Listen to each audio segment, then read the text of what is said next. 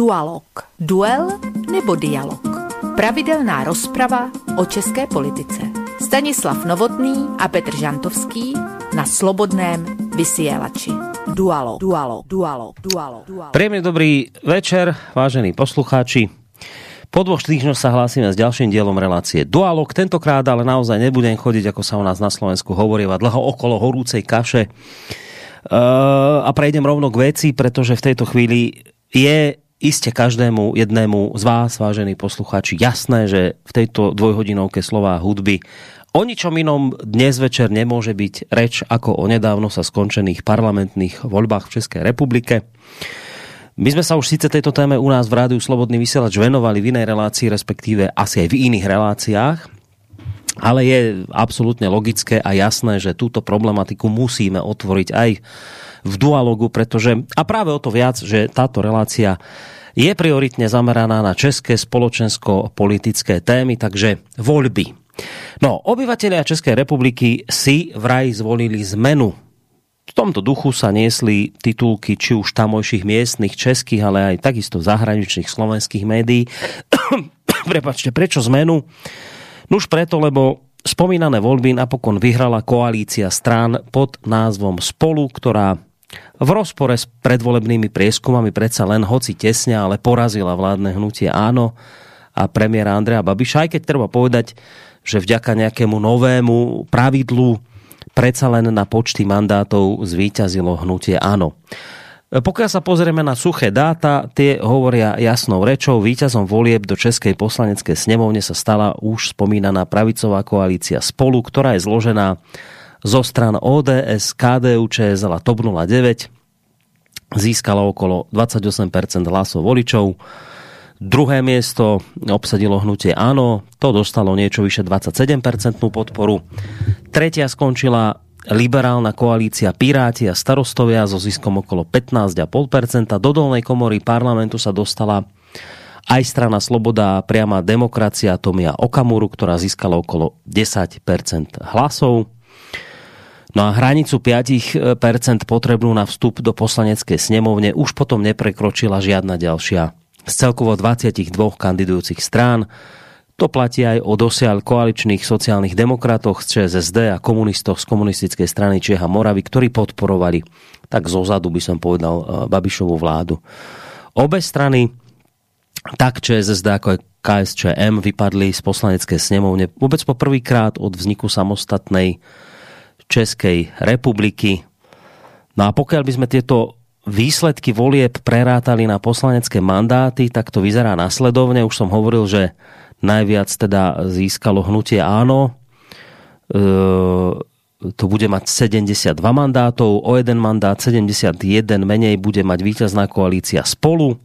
Piráti a starostovia majú 37 poslancov, SPD 20 kresiel. Ak sa teda spoja podľa očakávaní Piráti a starostovia s koalíciou spolu, tak by mali v 200 členej poslaneckej snemovni väčšinu, konkrétne 108 kresiel. Volebná účasť bola vysoká, 65,5%, je to vraj najviac od roku 98. Uh, predseda ODS a volebný líder koalície spolu Petr Fialo už avizoval, uh, že budú rokovať o vytvorení vlády s koalíciou Piráti a starostovia. Toto nie je prekvapujúce, ale treba povedať, že ešte pred samotnými voľbami vyhlásil prezident Miloš Zeman, uh, že účelové zoskupenia strán, ako to vidíme v prípade koalície Spolu alebo Pirstan, považuje za podvod na voličoch a preto poverí zostavením vlády najsilnejšiu stranu, teda tú stranu, ktorá získala najviac hlasov voličov. Nie v rámci koalície, ale samostatne ako strana. No a podľa tejto optiky, ak by sme sa na to pozreli, tak potom najsilnejšou stranou je jednoznačné hnutie áno. Ako všetci veľmi dobre viete, prezident následne po voľbách aj avizoval, že prvý s kým sa stretne bude práve šéf hnutia Áno, Andrej Babiš, ako teda tej najsilnejšej strany čo sa samozrejme nepozdávalo víťaznej koalícii spolu a ich potenciálnym koaličným partnerom Pirstan. Prezident sa potom skutočne s Andrejom Babišom aj následne stretol, avšak všetko sa ale potom, ako veľmi dobre viete, zásadne skomplikovalo tým, že stav hlavy štátu sa náhle zhoršil, teda zdravotný stav a to natoľko, že musel byť hospitalizovaný vo veľmi ťažkom zdravotnom stave. A tu niekde nastáva, dalo by sa povedať, dosť vážny problém, Hovorca prezidenta Jiří Ovčáček tvrdí, že premiér Babiš nedostal na zámku v Lánoch od prezidenta poverenie na rokovanie o zostavení novej vlády. Naopak samotný predseda vlády Pán Babiš tento týždeň v útorok vyhlásil, že mu Miloš Zeman v nedelu na tom spoločnom stretnutí, ešte teda presne tesne predtým, ako Miloša Zemana odviezla sanitka do nemocnice, e, že mu teda na tomto spoločnom stretnutí mal potvrdiť, že ho ako predsedu víťaznej strany poverí zostavením vlády. Samozrejme, terajšia opozícia, ktorá sa už vidí v čele štátu, je z tohto celého na nervy. Aktuálne predseda Českého senátu, pán Vystrčil z ODS, vyhlásil, že požiada kanceláriu prezidenta o informácie o zdravotnom stave prezidenta Zemana, pretože sa opáva toho, že nie je schopný vykonávať prezidentské právomoci. Tu treba ešte dodať dôležitou informáciu a síce, že Ústavná komisia Českého senátu sa na budúci týždeň v útorok má zaoberať tým, či je prezident schopný vykonávať svoj úrad ujasní si, ako postupovať, ak by sa jeho zdravotný stav nezlepšoval. V posledných dňoch totiž silne ohlasy, podľa ktorých už nemôže Miloš Zeman funkciu náležite vykonávať. Parlament by v takomto prípade mohol aktivovať článok 66 ústavy a právomocí ho vlastne takto zbaviť. Tak či onak, víťaz volieba šéf ODS Petr Fiala hovorí, že, citujem, zmena je tu, a my ju uskutočníme s tým, že výsledky volieb sú jednoznačné a parlamentnú väčšinu nemôže ignorovať ani prezident Zeman, hovorí pán Fiala. Koalície Spolu a Pírstan už v tejto súvislosti, ako som naznačil, oznámili, že budú spolupracovať, že chcú podpísať koaličnú zmluvu o vytvorení novej českej vlády do 8. novembra s tým, že s prezidentským kancelárom Vratislavom Minážom sa údajne mali dohodnúť na tom, že o termíne stretnutia s prezidentom budú diskutovať až po jeho premiesnení z jednotky intenzívnej starostlivosti na bežné nemocničné oddelenie. A už len na záver dodám, že koalície Spolu a Pirstan už podpísali v sobotu večer po voľbách memorandum o vôli vytvoriť novú väčšinovú vládu s tým, že všetky tieto strany kategoricky vylučujú akúkoľvek možnú spoluprácu s hnutím. Áno. Myslím, že skoro po desiatich minútach môjho rozprávania a konštatovania suchých dát, ktoré aj tak už mnohí poznáte, ale je to potrebné povedať, lebo od týchto vecí sa my potom odpichneme ďalej do diskusie.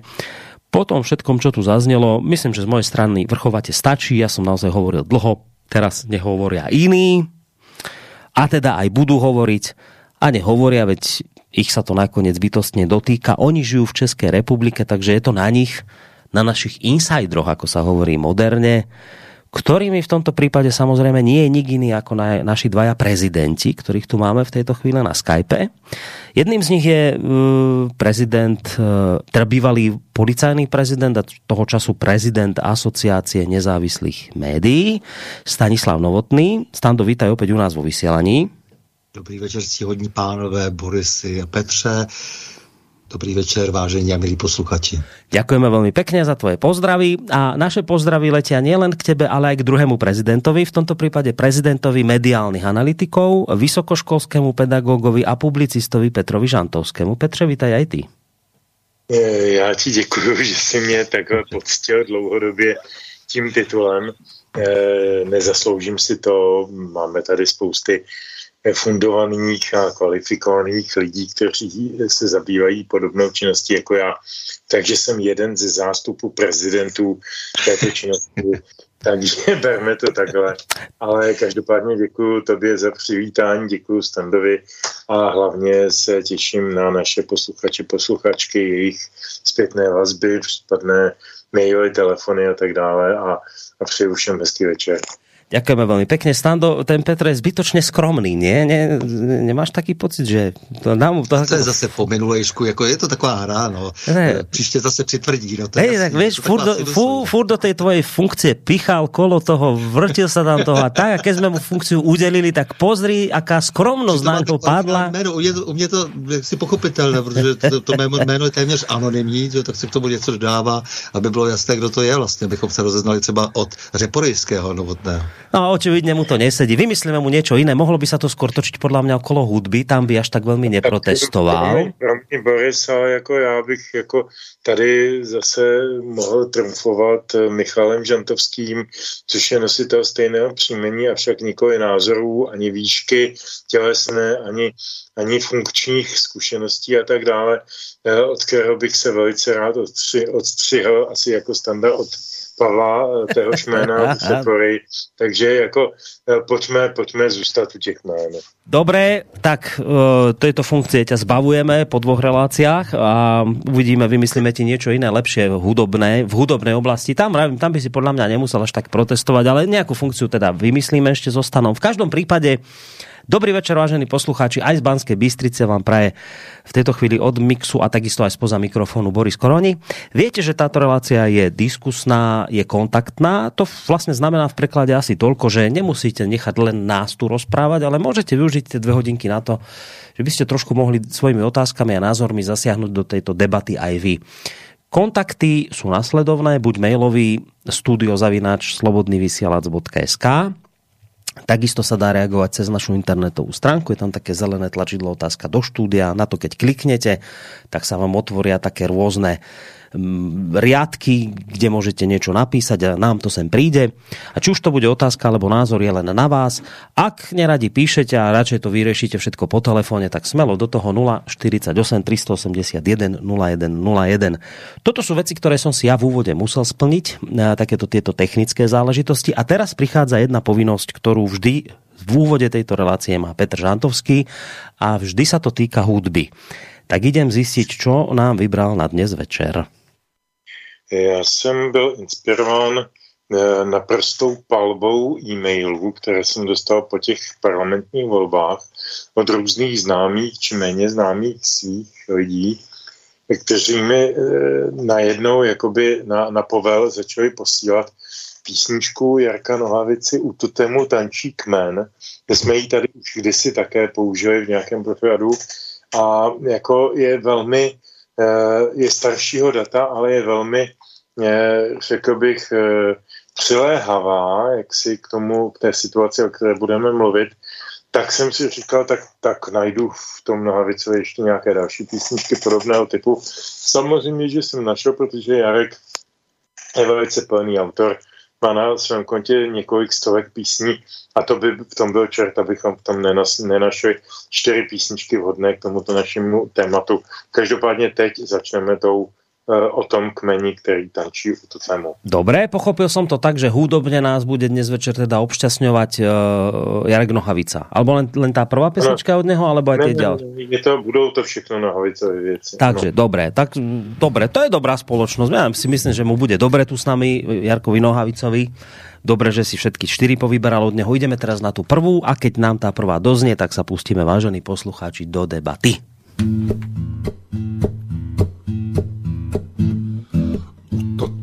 Tančí kmen. Náčelník byl popraven, očička mu vydloubli, vesničani přitroublí v tento slavný den obyčej, rozmlátili mu obličej, do huby mu nandali ošoupané sandály, aby nekřičela všichni tančí, křepčí, sláva hepčí, přijde nový, bude lepší, lepší než předešlý, špatné dny odešly, lepší dny nastanou nad naší savanou.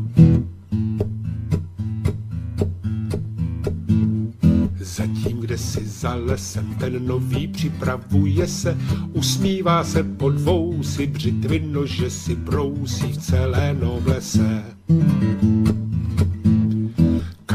Kromě oslaví, že jen co skončí oslavy, ti všichni, co tu jančí, jásají a tančí, přijdou o hlavy a zatím tančí, křepčí, sláva hepčí, přijde nový, bude lepší, lepší než předešlý, špatné dny odešly, lepší dny nastanou nad jejich sávanou. Bola to síce taká hudobná rýchlovka, ale myslím, že za tú chvíľu, čo to znelo, tak to bolo veľa vravné, až mám teda jednoznačný pocit, že otázka, ktorú som zachystal dať, a dá mu samozrejme Petrovi Žantovskému, aj po pristanovi Novotnom, tak už je vlastne touto pesničkou zodpovedaná, keďže túto pesničku vyberala ako vhodnú pre dnešnú reláciu, tak asi sa s ňou stotožňuje a je už teda v podstate na tú moju úvodnú otázku odpovedané, ale samozrejme budem rád, keď to ešte trošku doplní. Takže páni, tam logická prvá otázka, ktorá si nemôže znieť inak ako v zmysle, že skúste mi teda obaja pár vetami zhrnúť, o čom vlastne výsledky volieb svedčia. Alebo inak by som to mohol povedať, že, že čo v preklade do jednoduchej ľudskej reči znamenajú pre Českú republiku sú tieto výsledky volieb v podstate dobrou správou alebo zlou správou pre občanov Českej republiky? A do, doplním túto svoju otázku jedným konštatovaním. V tomto prípade to konštatovanie prichádza zo Slovenska od Eduarda Chmelára, politika, ktorého minimálne Petr Žantovský dobre pozná osobne. Edo Chmelár tvrdí, že ste si zvolili chaos a nestabilitu v jednom zo svojich komentárov. Tak, ako to vidíte vy? Čo ste si zvolili? Aká je to správa pre vašich občanov? Aká je to správa pre vašu krajinu? Čo vás čaká? Jestli můžu teda já. Úvodem Edo Chmelár má samozřejmě absolutní pravdu. Ona ta pravda je diferencovaná. My jsme si zvolili půl na půl jakousi kontinuitu, to je to ano, a teď vůbec nevyjadřuju žádný svůj vlastní postoj vůči politice této strany nebo tohoto hnutí, eh, které nemá ideologii, nemá vlastní zahraniční politiku, nemá názory téměř na nic, kromě na ekonomické věci, ale dostalo eh, pod svůj eh, deštník spoustu protestních hlasů, jak ve volbách 2017, tak v těch letošních. A vlastně obhájilo svoji Eh, svoji eh, pozici, má o nějaká 2% méně než mm, v tom roce 2017. Navzdory tomu, že se musel mezi tím poprat s neskutečným problémem COVID-19, s jeho ekonomickými důsledky, s jeho dopady na, na vnitřní a já nevím, jakou ještě politiku, eh, to je zázrak, že se ano, tímto způsobem ještě udrželo. Je to trošku podobné jako s tím Donaldem Trumpem, který také do značné míry, když pominu všechny ty neknutý hlasy a všechny ty podvody, které se tam odehrály, tak přeci jenom doplatil do jisté míry u mnoha lidí na to, že prostě Spojené státy byly jednou z nejpostiženějších oblastí eh, tím covidem. Uh, takže, takže, co chci říct, uh, není to vůbec tak jednoznačné, jak se to tváří v médiích, že teda máme nějakou úžasnou koalici spolu, úžasnou koalici Pirstan a tyhle ty všichni lidi budou liberálně demokraticky zajišťovat naši krásnou novou budoucnost podle Huxleyho. Eh, no já si tím nejsem vůbec jistý, eh, protože to může dopadnout velmi špatně, minimálně, minimálně, minimálně, prosím, v jedné oblasti. V jiných oblastech je odborník spíš standa, eh, to je energetika, vůbec zpráva eh, nějakých vlastních zdrojů a tak dále. Ale já bych zmínil zahraničně politickou orientaci. My jsme až do posud právě díky tomu, já se omlouvám, že eh, ta Babišova, eh, Babišovo hnutí ano, vlastně nemělo žádnou politiku ve vztahu k zahraničí, ve vztahu k Evropské unii, k NATO a tak dále, nebo se snažilo lavírovat tak nějak aby se nikomu moc ne, nešláplo na kuří oko, aby jsme to nějak vydrželi, přičkali a šli dál. E, rozhodně to nebyla ani e, úporně pozitivní a taková ta velmi, velmi asertivní poloha vůči třeba Evropské unii. Ani to nebyla kontrastní, konfliktní poloha, jako prokazuje třeba SPD.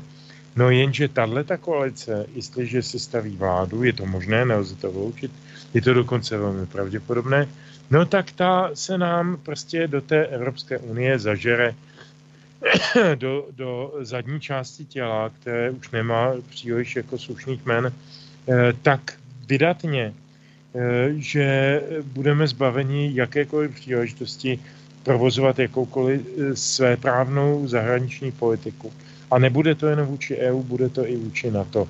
To znamená, zvedneme ona z toho, z toho ten Bergovi, jak si z toho ten Bergem vyžadovaná 2% na, obranou, na obraný rozpočet Eh, to znamená, že ta 2% bude třeba vysát někde z nějakých jiných programů sociálních, zdravotnických, školských, kulturních, nevím jakých, ale tahle ta vláda tě, té pěti koalice je zcela jasně pro evropsky hujeristická. Jestli, já nevím, jestli vy jako na Slovensku si vzpomenete na ten úžasný film, eh, kde funguje osoba jménem Hujer, a je to takový jo, zdoprdelka, který nosí ty švestičky panu učiteli a, a je takový velice při, přilínavý, abych tak řekl. Tak to je přesně pozice, kterou bude zastávat Fialová vláda. Bude-li Fiala zastávat e, post premiéra a je to možné, je to pravděpodobné.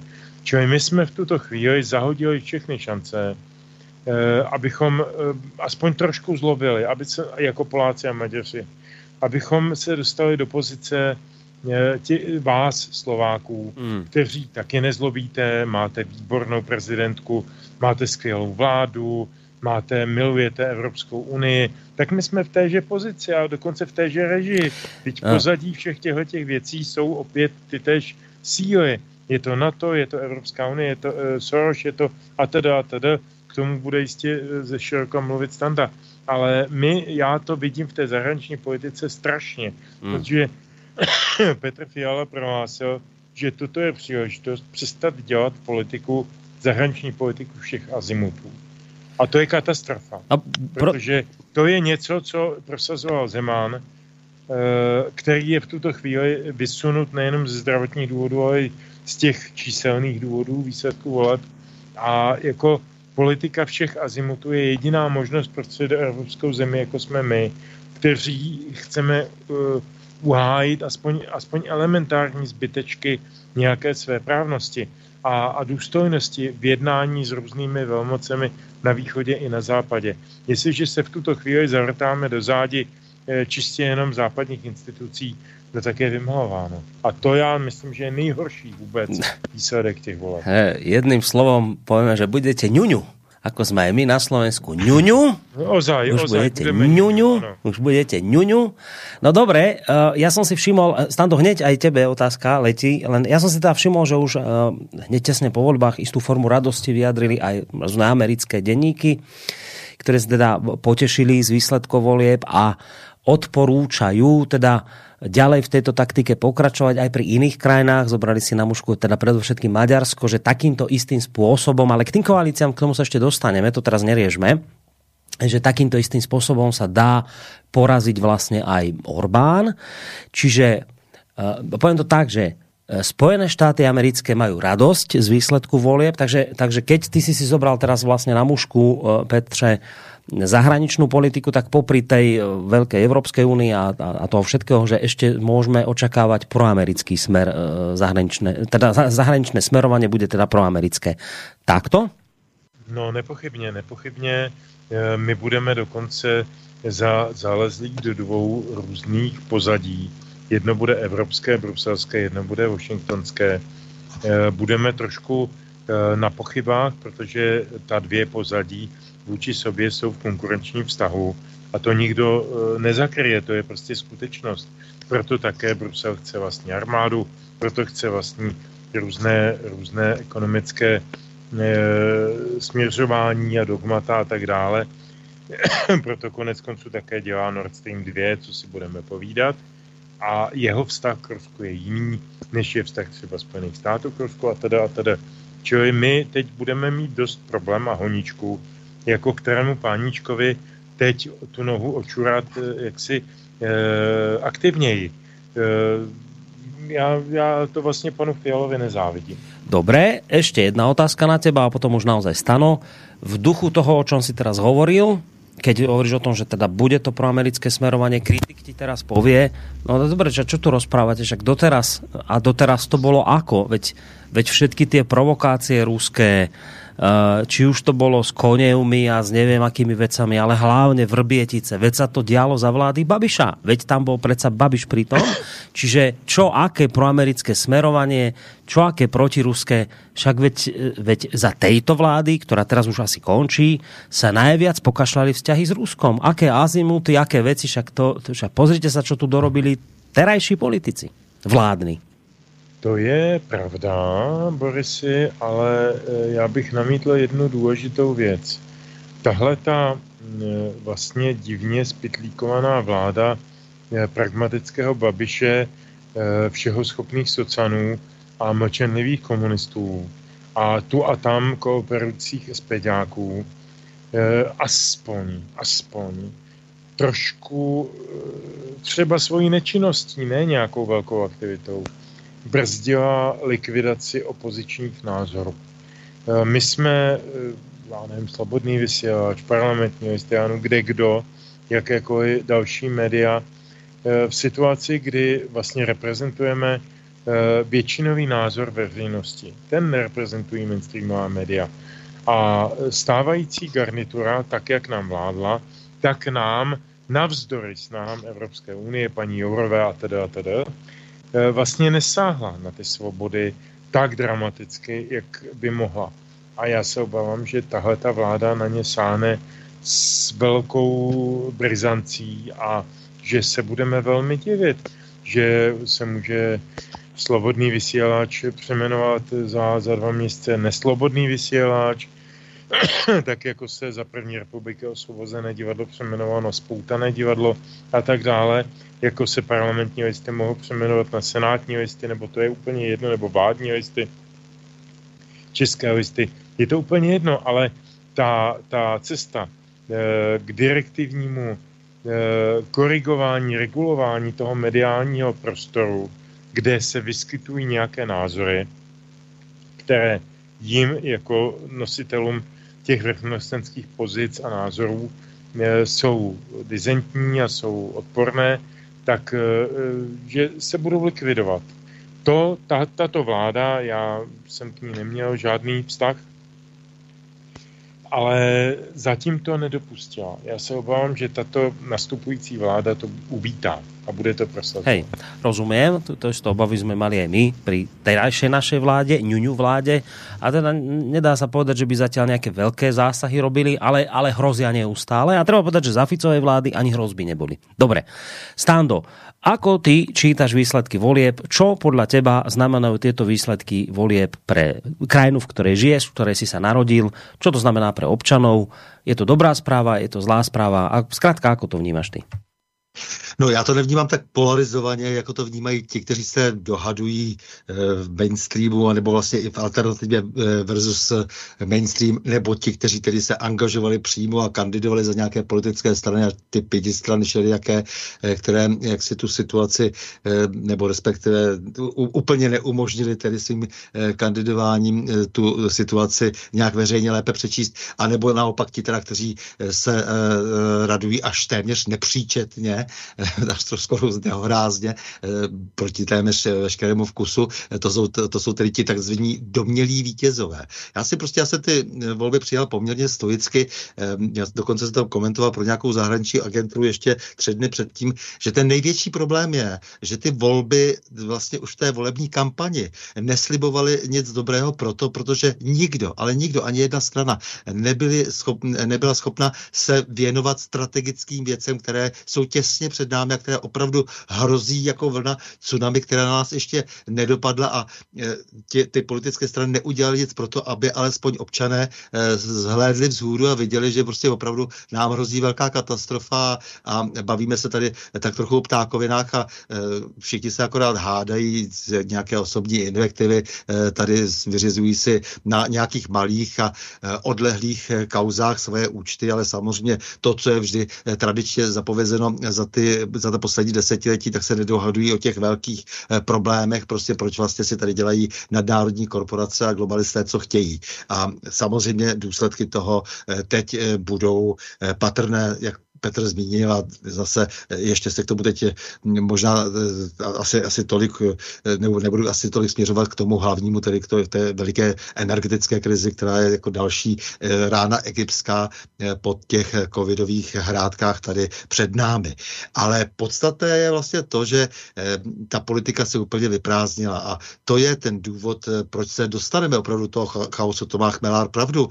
Ten chaos bude, ta podstata toho chaosu, chaosu bude spočívat v tom, že ti, co, dejme tomu, nastoupí do nějakých odpovědných pozic, ti noví politici, kteří ponesou odpovědnost za tuto zemi, tak vlastně neví ani za co nesou odpovědnost. Oni vědí, že jsou tady jenom ně, ně, nějací, že tady nějaká Evropská unie a NATO a, a mocné Spojené státy, které už nejsou tak mocné, jak se tváří a vědí, že jsou nějakým způsobem buď přímo placeni, nebo jsou nějak závislí na různých zahraničních zdrojích a, a myslí si, že to je v pořádku, protože poslouží a, a mají jakousi střechu a, a mají krytí a, a podle toho bude se jim báječně, báječně žít, ale samozřejmě nevidí to, že budou muset přijmout celou sérii rozhodnutí, které nebudou, nebudou po srsti obyvatelům. Petr tady dobře řekl, že v podstatě ta alternativní média, někdy i částečně už dokonce i mainstream,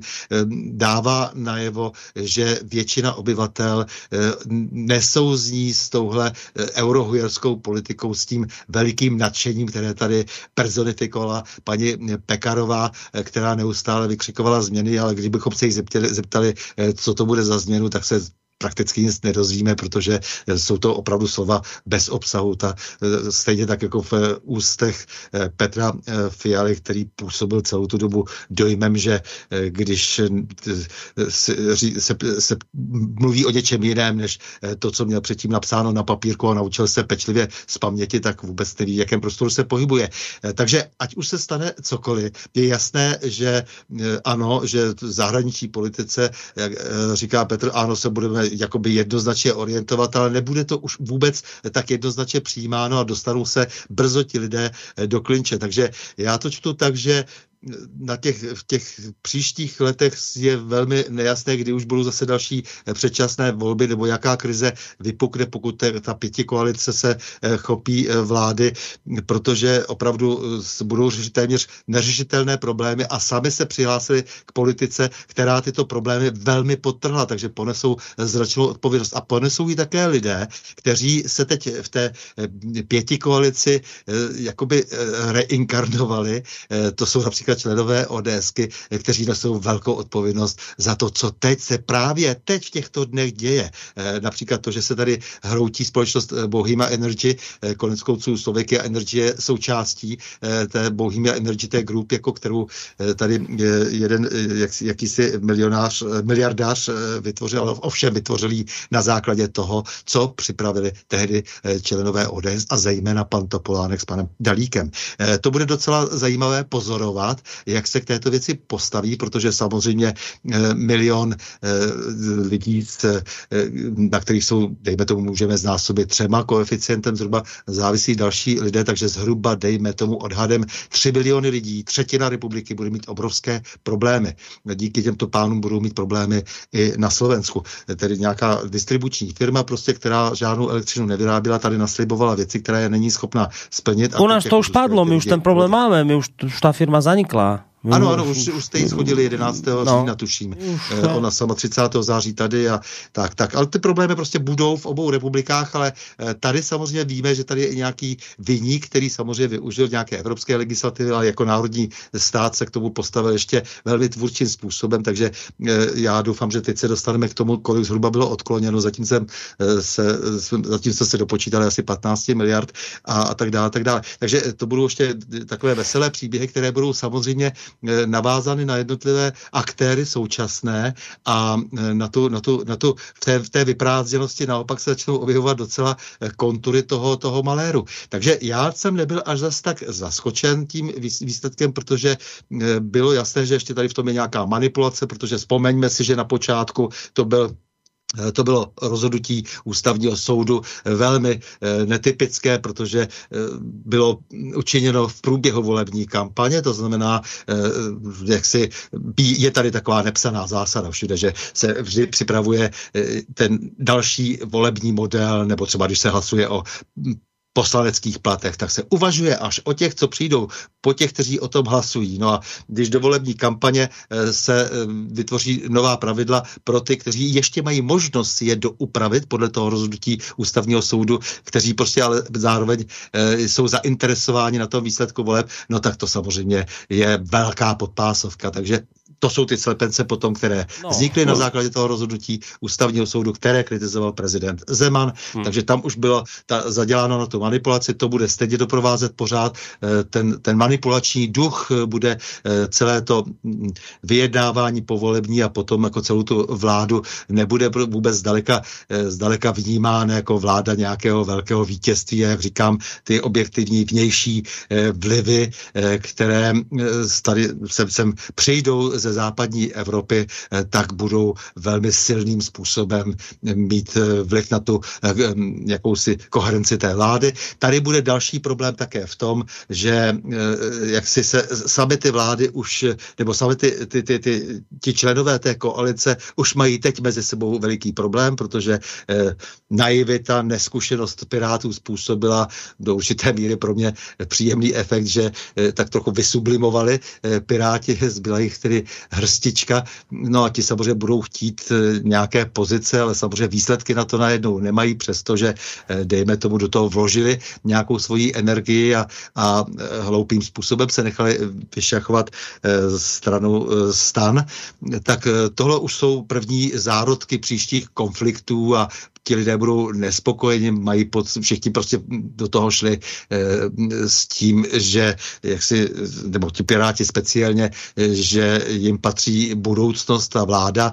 Takže je tady zaděláno na velké problémy, no a jak říkám, eh, přijdou do toho ty problémy ještě hmm. zvenčí, které tady už dávno jsou, ale samozřejmě voliči, eh, občané je ještě nevnímají, protože eh, je jasné, že pocítí a budou na ně reagovat nějak, až si půjdou nakoupit to zboží, třeba jenom potraviny a zjistí najednou, jak se ceny elektřiny nepromítly jenom kvůli z jejich elektroměru v té peněžence, ale promítly se úplně do všeho. To je ještě něco, co, co opravdu se se bude muset pořád, pořád vysvětlovat, ale až se to, ale ti lidé si to potom uvědomí, až si potlačí v tom košíku e, z toho Kauflandu e, třetinu toho, co si koupili dříve a začne, začne velké prutí. Takže já to nevidím e, tak černě z hlediska toho, že by se úplně jednoduše přešaltovalo, ale, ale v té změti, v tom všem se dá do budoucna ještě snad dělat nějaká politika a, a doufám, že právě ta krize, která jednoznačně jednoznačně přijde, eh, takže eh, umožní také, aby vyrostly nějaké eh, nové osobnosti, protože ta schrumáž neosobností a upřímně řečeno opravdu je to, těch osobností je skutečně pomálu dnes v té poslanecké sněmovně ten úbytek za, ta, za dejme tomu poslední 20-25 let je značný a pořád to jde dolů. To si myslím, že je optické, že to je vidět. Tak, tak to může znamenat také možná nějaký, když chci být optimističtější, když jako mm. je to je samozřejmě pohled na to ošklivý, tak eh, může to mít i jako nějaký dobrý eh, třeba i dopad. Ještě k té politice zahraniční, jak tady říkal Petr, politika všech azimutů, eh, tak samozřejmě ta, ta, ta, ta infantilní radost Fialova, že budeme se orientovat jenom na jednu stranu, bude zase kažena tím, že hod úplně jiné subjekty vstupují do toho našeho eh, prostoru tím, na čem jsme naprosto bytostně eh, závislí, to znamená zase těmi surovinami, energiemi a eh, podobně. Musíme si uvědomovat, tady už nikdo nestačí sledovat ani, protože ten mainstream je v tomto smyslu impotentní. Co za zásadní změny zase zase odehrává během těch posledních dnů, kdy se otevře jižní potok. To znamená, že Rusové budou velmi silní v Srbsku, to znamená změnu zase v té východní části Balkánu, politiky, i, tak když tady někdo se orientuje na tu Ameriku, která pořád tady ústy George Friedmana říká ano, ano, tady trojmoří, to je naše, my tady vytvoříme kondon sanitér a budeme tady vládnout a budeme určovat tady noty, tak to není tak jednoduché. Tady jsou už úplně jiní hráči a, a Čína samozřejmě stále rostoucí a hrozící konflikt někde úplně jinde, takže bude mít Amerika jiné starosti někde v Pacifiku. Tak toto všechno dohromady a ta slabá vláda, protože ta vláda nemůže být jiná než slabá, protože je to, je, je to vláda v podstatě do určité míry ideologických jakýchsi panáků, ale bez obsahu. No po tomto stanovom výrone slova je až chvíľu ťažké sa v tom celom než zorientovať, ale veľa tém zaznelo a samozrejme až ťažké teraz, že čoho sa skôr chytiť, ale uh, poviem to takto, že samozrejme poslucháč, ktorý poctivo a pozorne sleduje naše relácie, tak nemôže byť prekvapený tým stoickým pokojom Stana Novotného z výsledkov volieb, lebo on tento stoický pokoj dával už návo aj pred samotnými voľbami. E, vysvetlil to teraz, vysvetloval to pred voľbami. Ja to poviem jednoducho. Stano je proste, proste človek, ktorý to vníma tak, že je jedno, či tu bude vládnuť Babiš, alebo tu bude vládnuť nejaký Fiala alebo niekto iný. Ja sa chcem baviť na odborné témy, ja chcem vidieť odborné riešenia. Napríklad v oblasti energetiky chcem vidieť politika, ktorý otvorí tému výstavby jadrových elektrární, že to zvládneme na vlastnú pes. Nevidím to pri žiadnom politikovi. Čiže ja chápem, že tieto veci ty vnímaš tak, že bavíme sa o veciach, ktoré sú zbytočné, nereálne a neriešime tie skutočné problémy. Hráme sa tu na nejaké pravo, ľavo videnie sveta, konzervatívno, liberálne, ale v konečnom dôsledku, či to bude Babiš, alebo to bude Fiala, alebo niekto iný, tak tie skutočné problémy riešiť nebude. Takto si to vlastne v podstate hovoril pred voľbami, takto to hovoríš aj teraz. Lenže teraz je tá otázka, dobré, dobré, tak toto beriem, ale ona je teraz tá otázka, či sa to teraz pokašle veľmi, alebo sa to nepokašle veľmi. A teraz e, tí komentátori hovoria, že no, môže sa to pokašľať veľmi, jednak napríklad preto, lebo teraz vypadla vôbec poprvýkrát, nemáte zastúpenie tej tzv. lavice, nemáte tam e, sociálnu demokraciu, nemáte tam ani komunistov, niekto z toho má zrejme radosť a asi to aj je dobrá správa, neviem.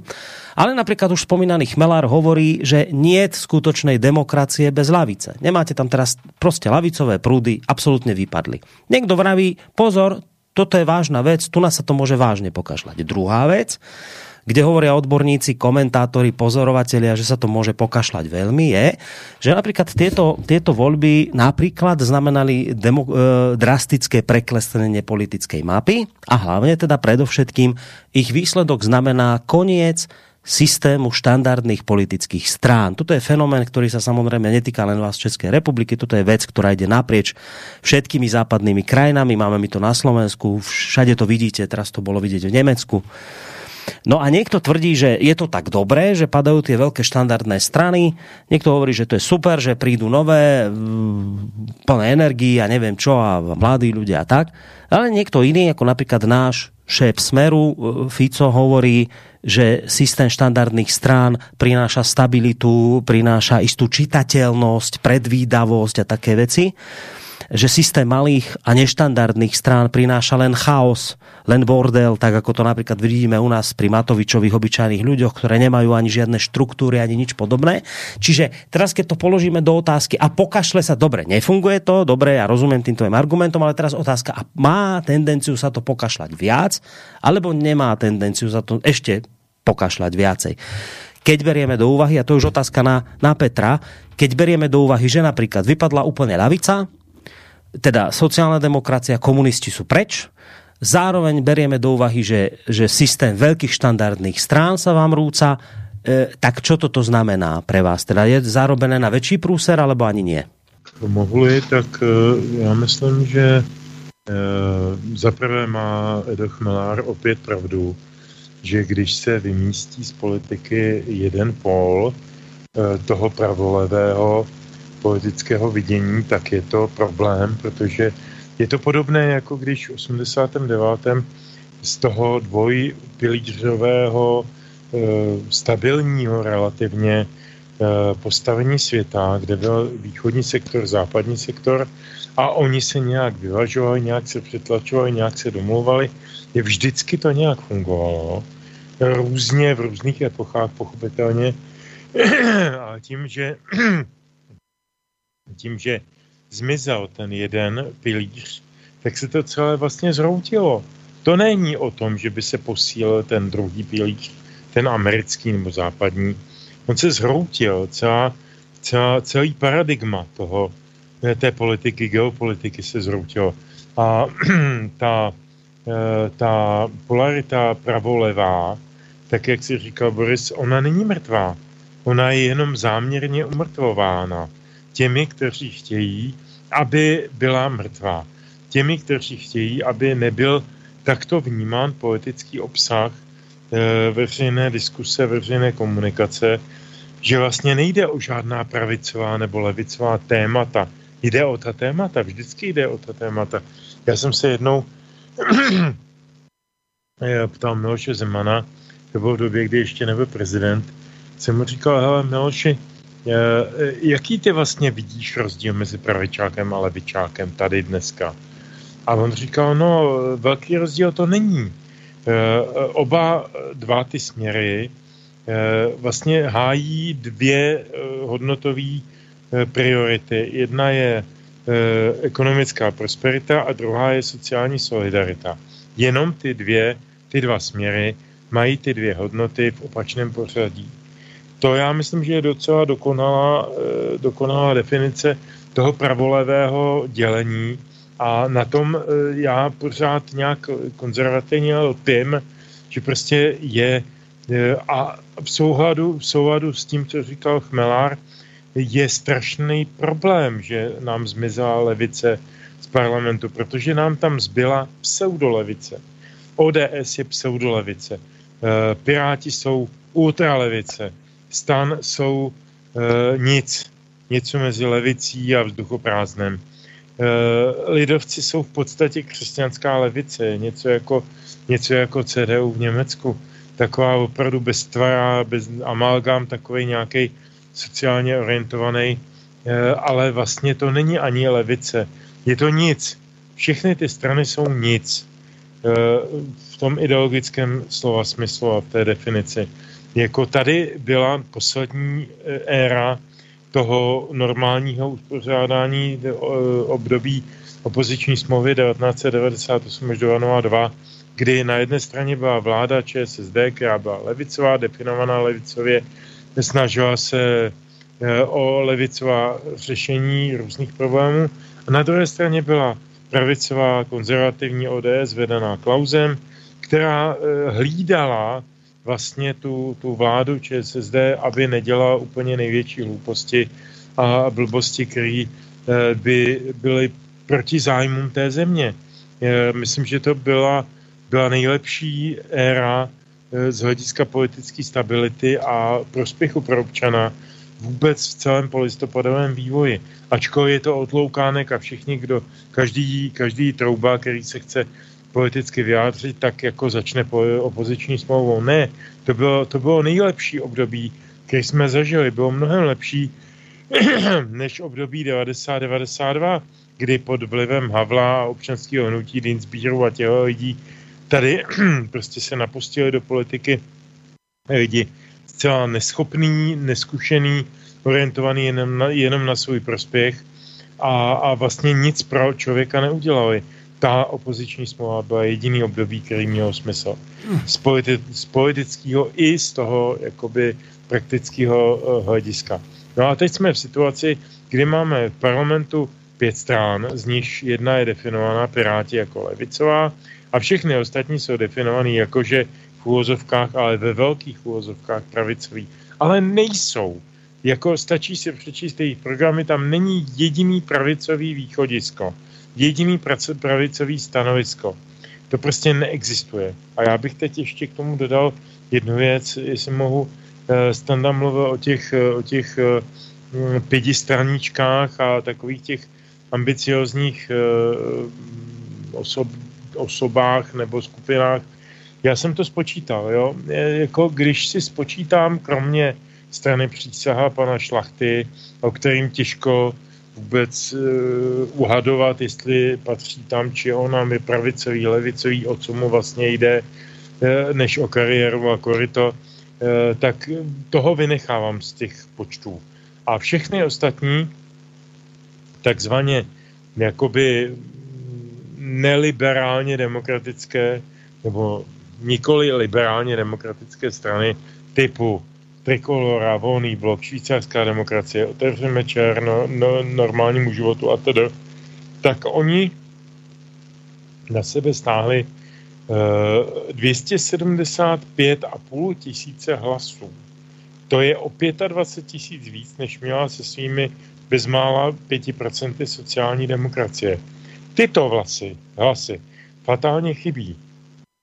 Kdyby ono se v, politicky, v politice jako, jako neplatí kdyby, samozřejmě neexistuje slovo kdyby, ale e, ta ambicioznost těch lídrů těchto stran e, jim překáží v komunikaci s e, nějakými silami, které mají jakousi relevantní možnost vstoupit do té sněmovny jako důstojný partner a nejenom jako e, opoziční křikloun, který tam bude okopávat kotníky eh, vládnoucímu panu Fialovi. Eh, což myslím třeba teď SPD, že jo, to je jediná strana. Máme eh, úplně, úplně originální situaci, kdy máme ve sněmovně velice málo subjektů, když to počítám s těma koalicema, a, a chybí tam ta, ta, ta standardní levice, je tam jenom ta nová levice, tak tyhle ty strany skrze své ne, neukojené eh, ambice a neukojená ega vlastně rozbily eh, do značné míry eh, možnost nějakým způsobem konkurovat těm liberálním demokratům, těm globalistům. Zase kdyby. Kdyby máme 27,5%, 27,7% ano, k tomu máme dneska nějaké SPD, kdyby bylo silnější o těch 5%, tak je to partner pro vládu. Dneska to partner pro vládu není. Čili Zemanovi nezbyde nic jiného, než jmenovat eh, premiérem Fialu a nechat prostě tady vládnout ty globalisty. Mm. A to je jako pro nás, starší pány, kterým je kolem 60 docela špatná zpráva. Protože budeme nějakou dobu, a já teď nevím, jestli Standa má pravdu s tím odhadem do předčasných voleb, já jsem to odhadoval na dva roky, nevím. Eh, možná taky ne, možná, že se s tou Evropou za zády dočkají standardního termínu 2025 a, a budou nám tady dirigovat ten náš život. Eh, mě to trošku děsí, jo, ale, ale je to i o tom, že prostě ta, ta, ta jakoby konkurenční platforma nebyla schopná hmm. dát dohromady sjednocující prvek.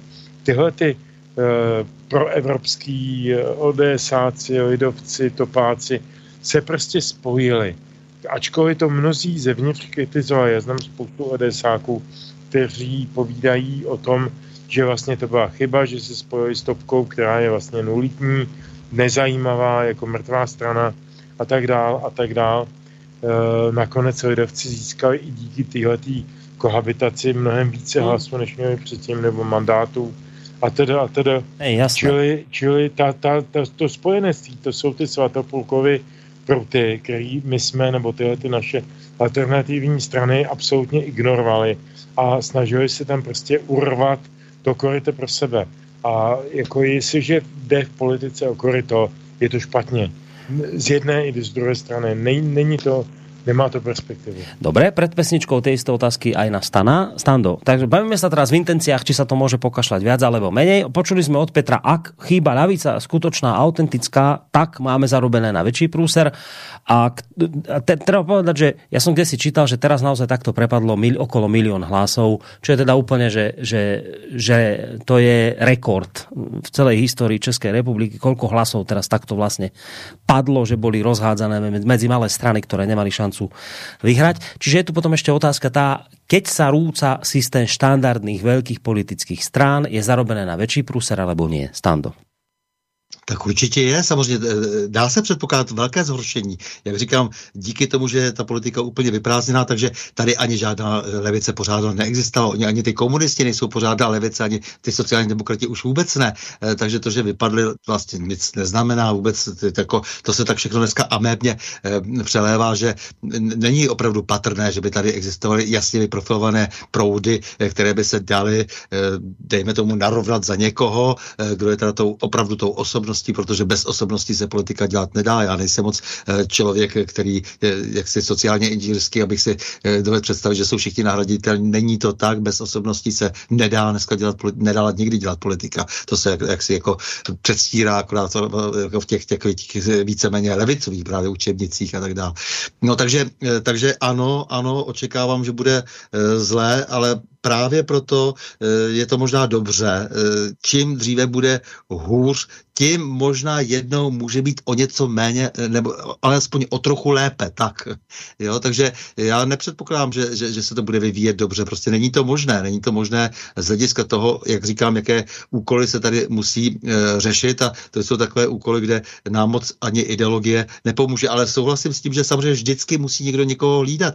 Té, ta demokracie není postavena na ničem jiném, než na tom, na tom sváru. E, vlastně je vymezena negativně, to znamená, musí být jak si proti sobě nějaké síly a nějaké síly tady, které se tady vlastně sformovaly ideologicky po francouzské revoluci, tak tak to bojovali. Nicméně musím poznamenat, že mezi tím tady docela eh, také se vyprodukovaly šílené eh, režimy a teď je otázka, co bude dál, eh, protože teď jsme jaksi nějakém takovém post, post, post období, kdy se zase dá se říct do určité míry na to tradiční rozdělení, eh, které vzniklo kdysi ve francouzském parlamentu, hm, zanevřelo eh, a řeší se, co si prostě pod jednou vládou jakýchsi globalistů, nebo alespoň snaze eh, globalistických vládců, proto také do značné míry se rozostřily ty, ty, ty nějaké hranice mezi levem a pravem. Oni si to nepřejí, aby něco takového bylo. A když si to přejí, tak jenom proto, že potřebují někde udělat nějaký binec a potřebují, aby došlo k nějakým sociálním konfliktům, tak pak to vyhrotí pořádně, eh, což si myslím, že před námi také stojí. Ale říkám, že když nebude hůře, eh, tak se nemůže také nic zlepšovat, protože lidé to pochopí až v okamžiku, kdy to nic nedělání, nebo to vyprázdnění, nebo to podlézání, ta devotost vůči eh, těm globálním hráčům, ať už je to Evropská unie, nebo ti z oligarchové s, s tou půlkou země koule vlastnictví, tak si to ti lidé neuvědomí a neuvědomí si to, že to logicky směřuje eh, k tomuhle průšvihu. A ti lidé, kteří tam teď nastoupili, tak to jsou jaksi opravdu, eh, opravdu ti slouhové, eh, takže na nich to bude alespoň lépe vidět. No, čiže Stando vravíš, odraziť sa od treba, ale skôr na to dno treba dopadnúť. Dobre. Jedna z vecí, ktorá tieto voľby charakterizovala, ako toho slovička sme sa už točili, moji dvaja partáci už čo, to, čo k tomu aj povedali, ale viac sa o tom porozprávame po pesničke. A to je zlepenec. Zlepence, rôzne koalície, ktoré vznikajú dokonca nie až po voľbách, ale dokonca už pred voľbami. Toto je jedna z vecí, ku ktorej by som sa určite po pesničke chcel dostať, ale teraz poďme si zahrať, lebo máme takú dobrú hodinku už za sebou. Tak, Petře, poď. Tak, e, další písnička má pardon od Jarka Nohavici má další Eh, nebo vlastně má stále podobné téma, jmenuje se Milostná předvolební a je o tom, jak koho eh, lapají, jak se u nás říkalo, když ptáčka lapají, hezky mu zpívají, tak pojďme si to připomenout.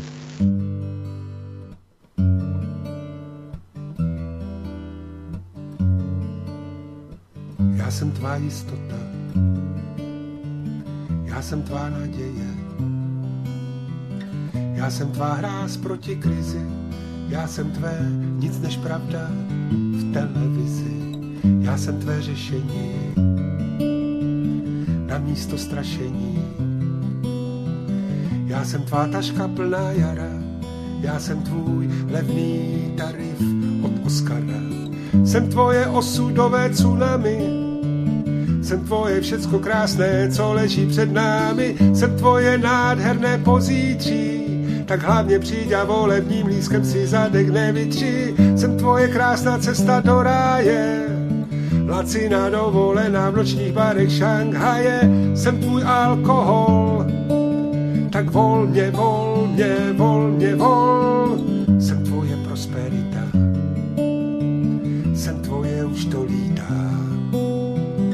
Já jsem tvůj třináctý plat, jediný, kdo se dokáže o tebe postarat. Jsem tvoje druhá míza, srdeční dialýza se mnou bude ti líp. Jsem tvůj, jsem tvůj, jsem tvůj, předvolební slib. Jsem tvoje osudové tsunami, jsem tvoje všecko krásné, co leží před námi. Jsem tvoje nádherné pozítří, tak hlavně přijď a volebním lískem si zadek nevytří. Jsem tvoje krásná cesta do ráje, lacina dovolená v nočních barech Šanghaje. Jsem tvůj alkohol, tak volně, volně, volně, volně, volně. Hudobného hostia nám dnes, ako ste počuli, robí eh, Jaromír Nohavica. Počúvate reláciu Dualog s Petrom Žantovským, Stanom Novotným, z Banskej Bystrice sa vám prihovára Boris Koroni. Samozrejme, povolebne sa dnes bavíme. Je to celkom logická téma, ktorú sme ešte v Dualogu neotvorili, preto sa dnes tejto téme venujeme. Vy nám môžete písať a robíte tak k mailom sa dostaneme niekde tak v závere relácie. Môžete tak robiť mailovo na adrese studiozavináčslobodnyvysielac.sk cez, naše, e, cez našu internetovú stránku zelené tlačidlo otázka do štúdia a potom neskôr prípadne aj telefonáty 048 381 01 01 Zlepenec. To je vec, e, ku ktorej by som sa chcel dostať. To je záležitosť, ktorá tu už tak trošku zaznela. Je to vec, ktorá, e, ktorú my tu na Slovensku badáme už dlhodobo. Uh, u vás v Českej republike tiež teraz vznikol nejaký taký, alebo sa udial systém zlepencov, aj keď trošku v takej inej forme, ako máme my na Slovensku. My sme uh, my sme si uh, takým prvým zlepencom prešli za vlády Ivety Radičovej, kedy sa dali všetky možné aj navzájom rôznorodé, teda názorovo rôznorodé svetonázorovo rôznorodé strany dohromady, len aby teda porazili Fica a jeho smer. Tento zlepenec, e, teda podarilo sa mu poraziť, e, ale nemal dlhé trvanie, po chvíli sa rozpadol, lebo sa ukázalo po roku, že e, strany, ktoré ho účelovo vytvorili na porážku Smeru, mali tak odlišné svetonázory, že nevládali spolu vládnuť a pri prvej väčšej prekážke sa to vlastne ukázalo v plnej nahote. Pamätáte si, ako vtedy Sulík položil vládu Ivete Radičovej, lebo narazili na problém eurovalu a nevedeli sa pohnúť ďalej. Teraz nám tu vládne tiež zlepenec, ktorý sa dal dohromady opäť preto, aby bol porazený Fico. To sa podarilo, no len my sami vidíme, že zlepenec sa nám tu vlastne medzi sebou teraz pri každej jednej príležitosti háda. Jednotlivé strany zlepenca si navzájom podrážajú nohy a, a v podstate trpí celé Slovensko. Uh, niečo takéto sa teraz udialo aj u vás v Českej republike zlepili sa navzájom nesúrodé strany dohromady, len aby teda porazili Babiša. To je to, čo tu zaznelo, však svetoplukové prúty, dobré. Vrajte, že druhá strana to nevyužila, škoda. Táto strana, povedzme tá pravicovo-liberálna, či ako ju nazvať, áno, dali sa dokopy navzájom nesúrodé strany, len aby teda porazili Babiša. No ale teraz pozor, ten rozdiel medzi nami a vami je ten, že u nás takéto zlepence doteraz vznikali viac menej vždy až po voľbách. V rámci teda v rôznych povolebných rokovaní, povolebných koalícií, tak keď sa, keď sa proste dali dohromady do koalície, tak vtedy vznikol zlepenec. Ale u vás je to tak, že sa dal vlastne takýto zlepenec dohromady už pred voľbami. A to je vlastne také novum, by som povedal, že ešte pred tým, ako vlastne voliči rozhodnú, tak už sa, už sa niektoré strany poskladajú a teraz je proste to koalícia spolu, koalícia Pirstan, vznikne takýto predvolebný zlepenec. No a váš prezident Miloš Zeman hovorí, že takéto predvolebné koalície, že to je vlastne podvod na voličoch, a aj preto on hovoril o tom, že ja nebudem rešpektovať, aké koalície tu zvíťazia. Ja dám proste, ja poverím zostavením vlády najsilnejšiu stranu. Lebo, opakujem, takéto predvolebné koalície, on vraví, to je podvod na voličoch. Tak, ako to vidíte vy, Váni? Je takýto predvolebný koaličný zlepenec podvodom na voličoch, alebo nie? Jestli můžu já, tak velmi krátce je to podvod a ne proto, že by více subjektů šlo s jedním programem, toho bych pochopil, ale proto, že už dopředu avízovali, tak my se tam společně teda prodáme do té sněmovny. To platilo pro ty uh, slabší strany, zejména TOP 09 a KDU ČSL třeba. A e, pak se hnedka rozdělíme na samostatné kluby a budeme jednat samostatně. To je pro mě jako zcela těžko překousnutelné, když mám volit e, nějaký spolek, který mi o sobě říká, že den poté, co tam bude navolen, tak e, se rozpadne. Takže to podvod je. Já s prezidentem v tomto smyslu úplně souhlasím. A co se týče jenom drobné poznámky na adresu Pirstanu, eh, tam tenhle ten spolek zafungoval velmi bizarně velmi eh, z mého důvodu, z mého pohledu docela pozitivně, že i když pozitivně to je taky relativní, jo, protože eh, nedělejme si iluze o hnutí stán, to je velmi pragmatická politická formace, vyrýsovaná kolem Víta Rakušana, a jeho otce a jeho rodiny a jeho známých a jeho politických i, kap, i ekonomických partnerů. E, to není jako žádná lidumilná organizace pro povznesení e, venkova a, středních měst, jako oni se rádi prezentují. Ale ta e, účelová e, koalice s těmi Piráty byla prostě dána tím, že tam byl předpoklad, že Piráti osloví velké měst, velká města, metropole, vysokoškoláky, prvovoliče a tak dále. A stánaři osloví menší města, lidi s nižším vzděláním, lidi práce a tedy eh, prostě jako ten, ten svůj stabilní elektorát. Jo. A najednou eh, všichni byli velmi překvapení tím, že ti, kdo volili tuhle tu Pirstan koalici, tak křížkovali způsobem, že prostě dávali dopředu ty, ty stanaře a nechávali vzadu ty piráty, prostě protože normální lid si nepřál, aby nám vládli piráti. Proto výsledkem toho jsou čtyři pirátské mandáty na místo, předtím měli něco kolem 20, já teď nevím přesně z paměti. 22 mali předtím. To je zlomeček toho, co měli, co měli v minulosti a ten vliv je naprosto marginální. To, že oni se teď snaží ten čtyřmandátový vliv přetavit ve tři ministerstva. Už tři? Já jsem počul o dvoch, že chcou dve, tak už tři chcou? Ne, ne, ne, už tři, už tři. Aha, ano. aha. To je dnešní novinka. Tak u nás by bývalo takové úsloví drzé čelo lepší než poplužní dvůr. E, to je taková hezká starobylá moudrost. A to drzé čelo tady prostě projevují oni který se chtějí dostat eh, jako k tomu vlivu eh, navzdory tomu, že přeci musí vědět, že občané je nechtějí v té sněmovně, oni je nechtějí v té politice, oni je nechtějí v tom vlivu na naši budoucnost a na naše životy. Čili, čili je, to, je to všechno velmi bizarní.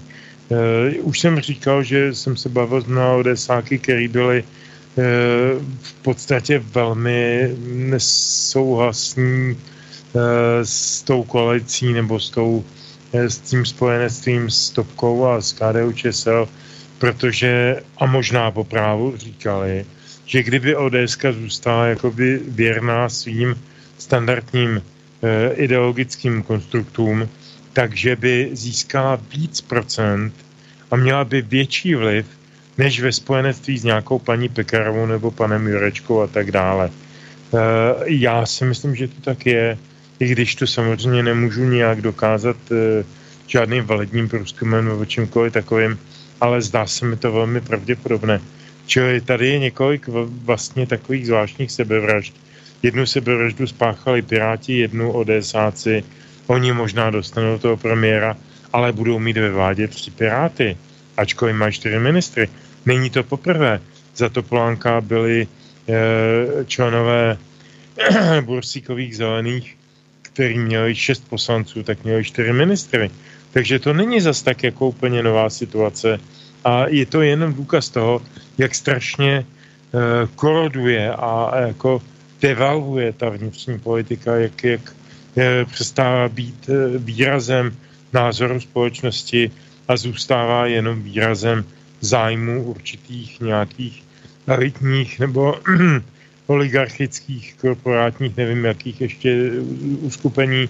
Prostě není to hlas lidu. Jo, a jako ve chvíli, kdy politika není hlasem lidu, tak ztrácí smysl. Dobre, Peče, ale hovoríš o podvode aj ty, že teda v tomto smere sa s vašim prezidentom stotožňuješ pri tej, pri tej uh, proste, keď on to tvrdí, že to je podvod, tak aj ty to tak vnímaš podobne, no ale argument by bol, no ale podvod je to vtedy, podvodom sa niečo stáva vtedy, keď urobíte niečo podvodne, proti zákone, v rozpore s nejakými normami a niečo podobné.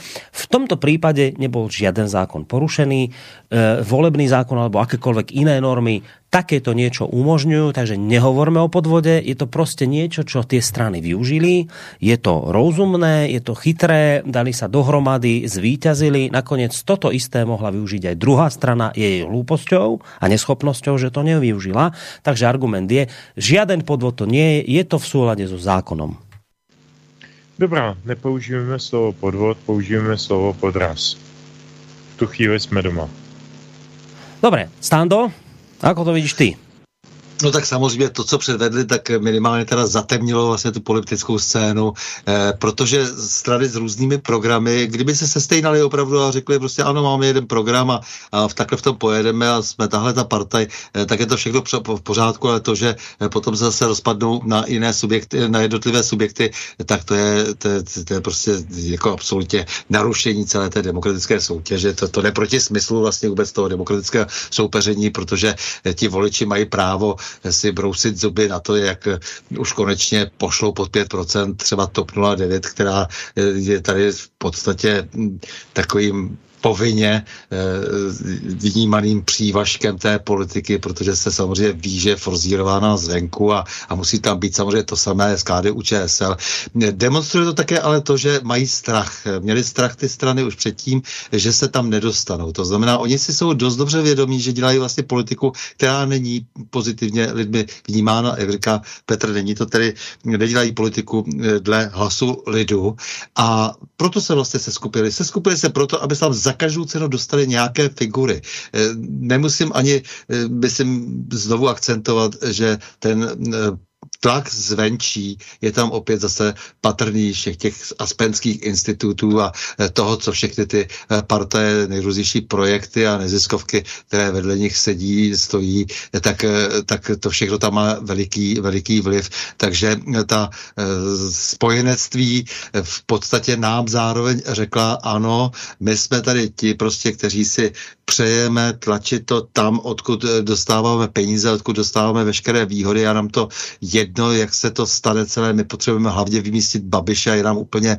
jedno, jestli nás máte rádi nebo nemáte rádi. Účelově uděláme všechno pro to, aby jsme se dostali eh, do parlamentu. Takže z toho se vytrácí ta klasická politika. Určitě eh, takto vytvořenými slepenci. Ještě k tomu, co říkal Petr eh, o těch pirátech, tady je ozdravné, ale ozdravná ještě jedna věc. To, že byli hm, kroužkováni starostové nebo ti lidé, kteří jsou známi v tom, v tom regionu, kde eh, kandidovali. Eh, to je dobré v tom smyslu, že je vidět, a my jsme se tady o tom, myslím, minule v dialogu bavili, že není dobré, aby kandidovali všichni ty no-names, lidé mladí, který, o kterých se nic neví, nepopsané listy papíru, prostě bez zkušeností, bez toho, aniž by ten volič si ověřil, že jsou k něčemu dobří a že lze od nich očekávat takový a takový typ jednání, tak mimovolně voliči dali najevo tím, že kroužkovali ty eh, starosty z té opravdu eh, velmi rozporuplné eh, strany, že tam chtějí lidi, o kterých alespoň něco vědí, kteří něco za sebou mají. Tak to je taková, myslím, docela, docela zajímavá, to je zajímavý prvek prostě v té hře, kterou sami rozehráli ti pirát, Piráti zase nakonec jí teda neustáli tu hru. Tak to je to jenom k tomu, co říkal Petr. Ten samotný stan ještě mě zaujal už v minulých letech tím, že je to strana, která svým způsobem je taky vlastně, nebo ti lidé někteří, když kandidují, co by starostové, jsou tak trochu ve střetu zájmu, protože oni chtějí plnit dvě role na té centrální i na té lokální. Znamená to v podstatě nějakým způsobem získávat pro sebe výhody, zejména tedy rozpočtové třeba, nebo nějaké jiné výhody. A přitom tady jde o to, aby ta soustava moci byla trojstupňová a tímhle tím se trošku smazává ta trojstupňovost, která je tady předpokládaná, předpokládaná ústavou. Takže je to taky taková zvláštnost, která je, která je na hraně, byť se zase nedá říct, jak si tady argumentoval ty Boris, by to bylo proti zákonem, že se do toho názvu konec konců může dát cokoliv a může kandidovat kdokoliv, ale jenom upozorňuji i na to, že to, že to je také taková věc, které bychom si možná mohli, mohli všimnout. Takže hmm. jsou to slepence z různých pohledů, úhlů, no a do značné míry ale hlavně vyrostly eh, na základě rozhodnutí ústavního soudu. No, na to bychom ne, neměli zapomínat. Tady je prostě, tady na počátku byla, byla silná manipulace, zjevná, eh, ústavní soudce ukázal jako téměř další politická strana, politická síla, eh, která tady ovlivnila politickou scénu. To znamená, je to už po několikáté, dneska se o tom bavíme, předstává ta, ten eh, politický systém eh, fungovat tak, jak předpokládá ústava a zvyklosti to, a zvyklosti jsou důležité, protože zvyklosti jsou také samozřejmě v podstatě součástí toho politického systému, stejně jako předepsaný ústavní pořádek.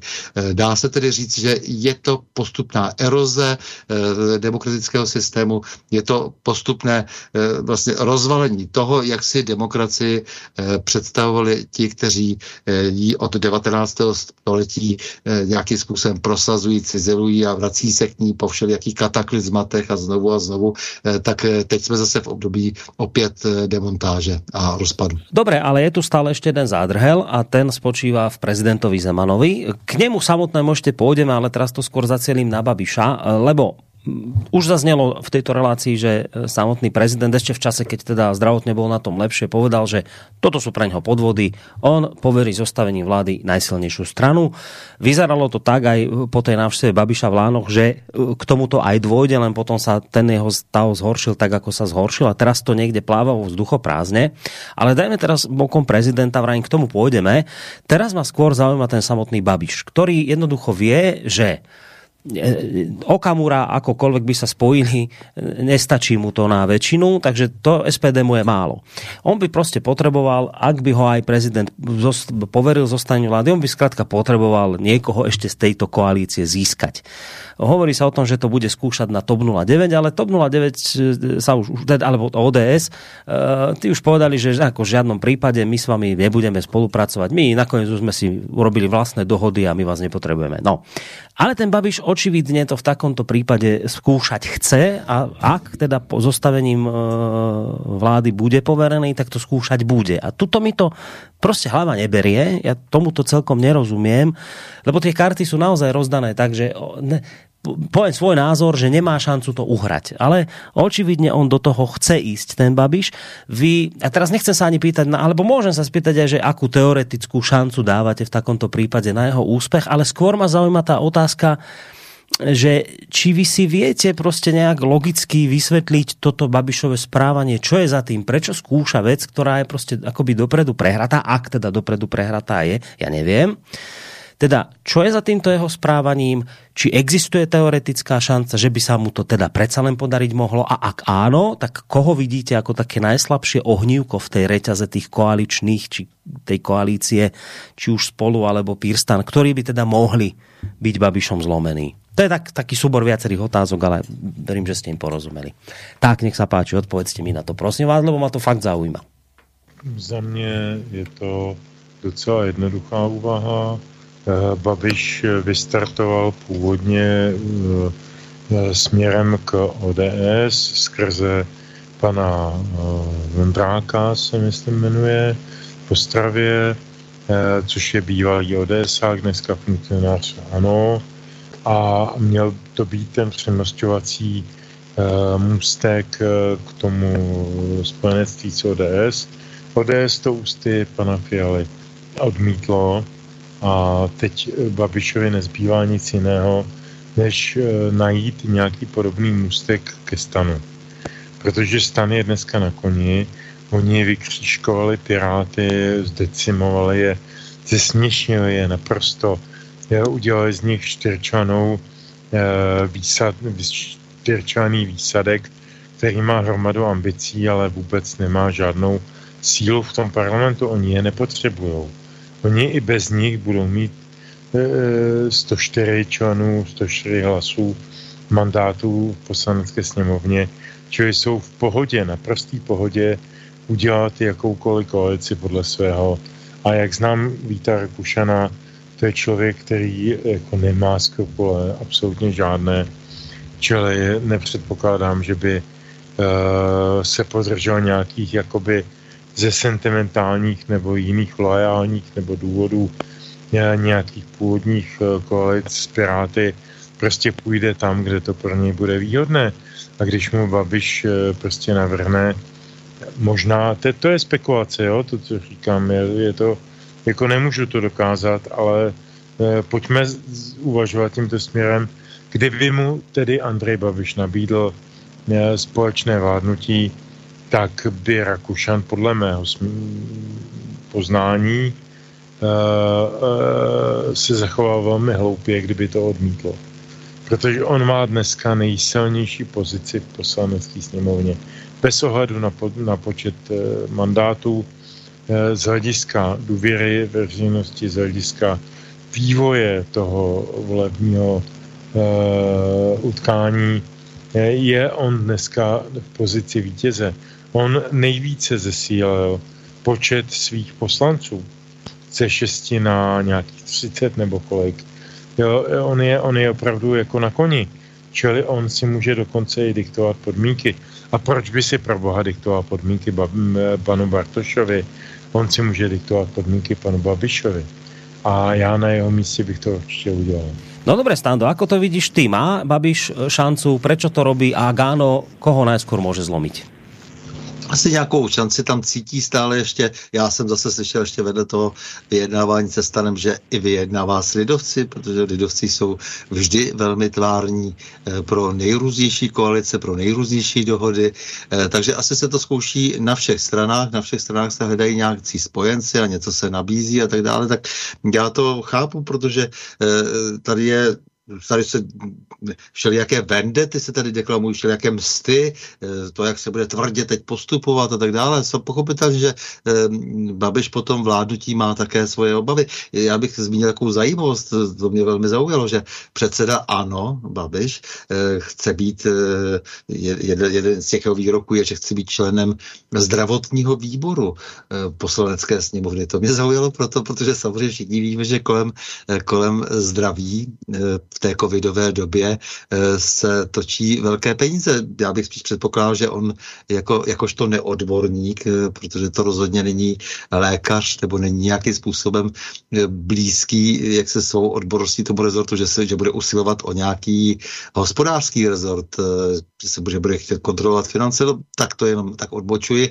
protože také zkoumám všechny ty motivace, které jej vedou k tomu za každou cenu se pokusit sestavit tu vládu. A není to asi úplně vyloučené, že, že, že na řadu těch komunikací, které rozběhl, můžou slyšet e, lidé, kteří už jsou třeba déle v politice, e, se, se kterými on dávno už komunikoval s mnoha lidma, e, nebo mnoho těch lidí v, tom, v té poslanecké sněmovně komunikuje spolu neformálně, týkají si, zdají se dobře, pak předvádějí nějakou komedii v médiích, jakože se tedy hádají a často třeba o nějaké méně podstatné věci. Takže dovedu si představit, že on tam tu šanci nějakou cítí cítí, že by se mohl dohodnout a domluvit se na nějakých kompromisech, které považuji spíše za kompromisy obchodního charakteru. Mm.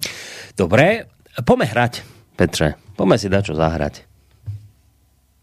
Tam si? Zase si si nezapol mikrofon. Šup, zapnúť. Dobre, nevadí. Odpúšťame ti to. Mikrofon. Už je dobré. Pojďme si zahla, zahrát písničku, která uh, vychází z známého Orwellova um, takového malého románu Animal Farm, uh, kde zaznívá taková ta pěkná věta, některá všechna zvířata jsou si rovná, ale některá jsou si rovnější. Hmm.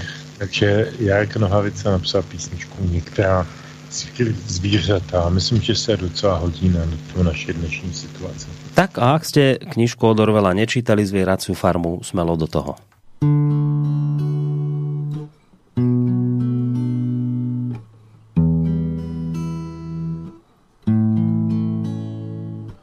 Některá zvířata jsou chráněná Některá zvířata jsou střílená. Myslivci mají své komise. Rozhodnou, kdo sní se a kdo pustí se. Já vím, že patrně šlápnu teď do hovna. Když řeknu, že všechna zvířata jsou si rovna. Některá jsou si však rovnější. smutná písnička je ještě smutnější. Některá zvířata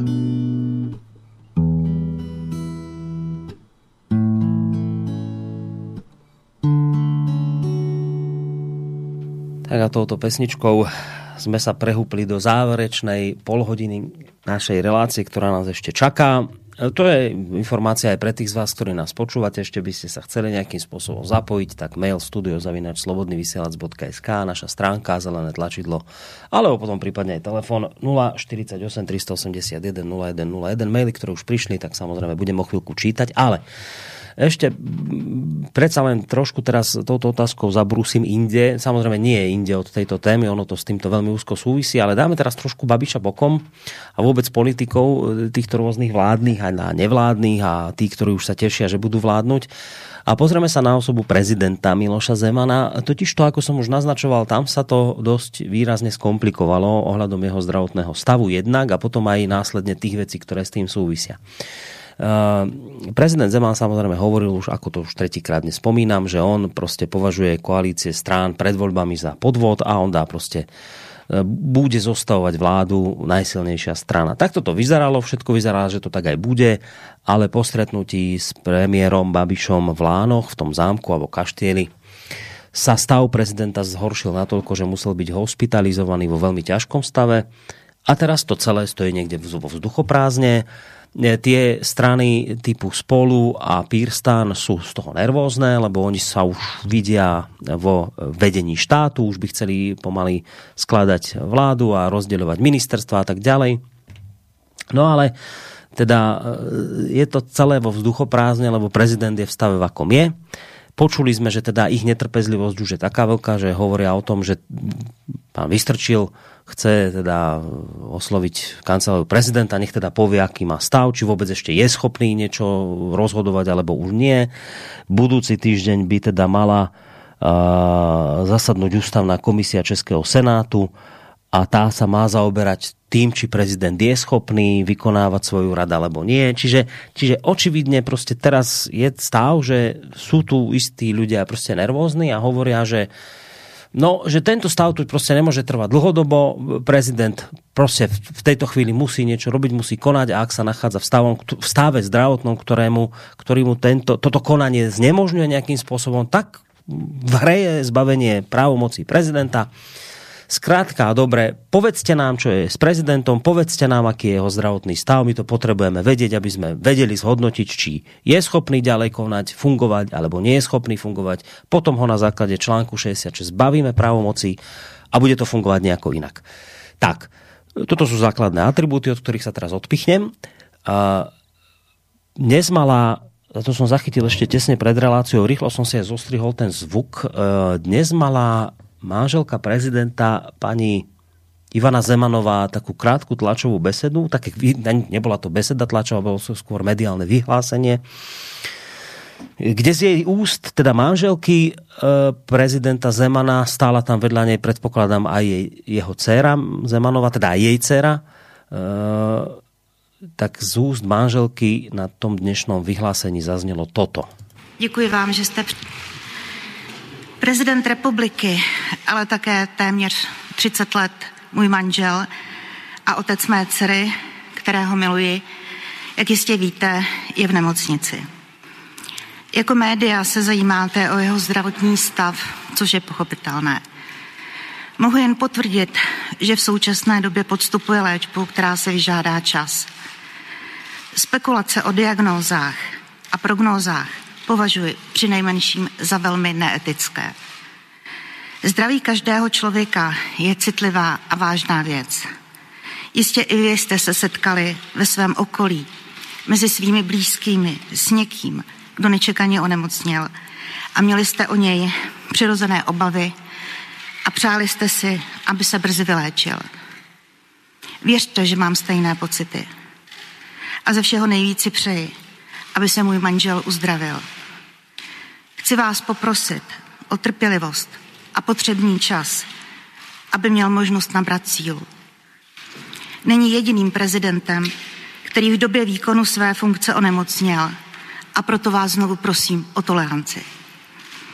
Budu vás informovat, jak bude znám další vývoj a prosím, abyste mému manželovi dopřáli klid. A velmi prosím ty z vás, kteří máte pana prezidenta rádi, abyste na něj mysleli. No, toľko, toľko teda uh, manželka pána Zemana, je dnešné vyhlásenie. Uh, hovorí o tom, že, a to sme my videli, že teraz tak miestne média české, ako aj tie naše, asi aj svetové iné, obleteli fotografie Miloša Zemana, ako tam leží na tom nosítku v tom ťažkom zdravotnom stave. Uh, Teraz jedni ľudia vravia, to je hyenizmus, to je, to je niečo odporné, neetické, nemorálne, čo robíte, že to takto zverejňujete. Ale média prostě tie to robia aj preto, lebo prostě toto ťahne, samozrejme, potom sa to dobre predáva. Ale tak či onak, e, niektorí tvrdia, že a to je normálna vec, že informujeme o zdravotnom pre, stave prezidenta. E, ľudia majú na túto informáciu právo. Prezident Zeman je nakoniec verejná funkcia prezident, byť prezidentom je verejná funkcia, takže nič také ako tajenie jeho zdravotného stavu v takýchto vážnych situáciách nepripadá do úvahy. To je niečo nehorázne. Potrebujeme vedieť jeho zdravotný stav nie z toho dôvodu, aby sme z toho robili senzáciu, ale preto, aby sme vedeli, či je schopný fungovať je, alebo nie je schopný fungovať v tejto ťažkej situácii. A teda otázka na vás dvoch. Podľa vás, Ako to vlastne je? Tu sa tie dva ako keby princípy bijú. Na jednej strane pani manželka hovorí, je to neetické, nerobte to prosím vás, dajte mu čas, dajte mu chvíľu pokoj, nech sa postaví na nohy. Na druhej strane tu máš kadekých vystrčilov a neviem koho ďalšieho, kto hovorí, nemôžeme, musíme konať, musíme zistiť, ako je na ten prezident a tak ďalej, tak ďalej. Takže zhrnuté, počarknuté, má verejnosť právo vedieť, aký je zdravotný stav prezidenta, alebo na toto právo podľa vás nemá? Tak já si vezmu slovo jestli můžu. Um, to není otázka, uh, otázka práva, kdo na to má eh, právo inform, na informace. To je prostě holé, uh, holé svinstvo, které se dneska v médií děje, které vlastně má jenom politický účel. Zdehonestovat prezidenta, udělat z něj Lazar, který není schopen vykonávat funkci, to znamená nahrát všem těm impeachovým, ne, to není zprosté, prosím, to není od slova začínajícího na P, ale na, na I, impeachovým aktivitám, které začal pan Tinsbír mladší eh, v Senátu před časem, a vlastně pokračují neustále permanentně v celém, v celém politickém spektru o to, jak se zbavit Zemana z nějaké rozhodující funkce. Je to nemravnost, je to hnus.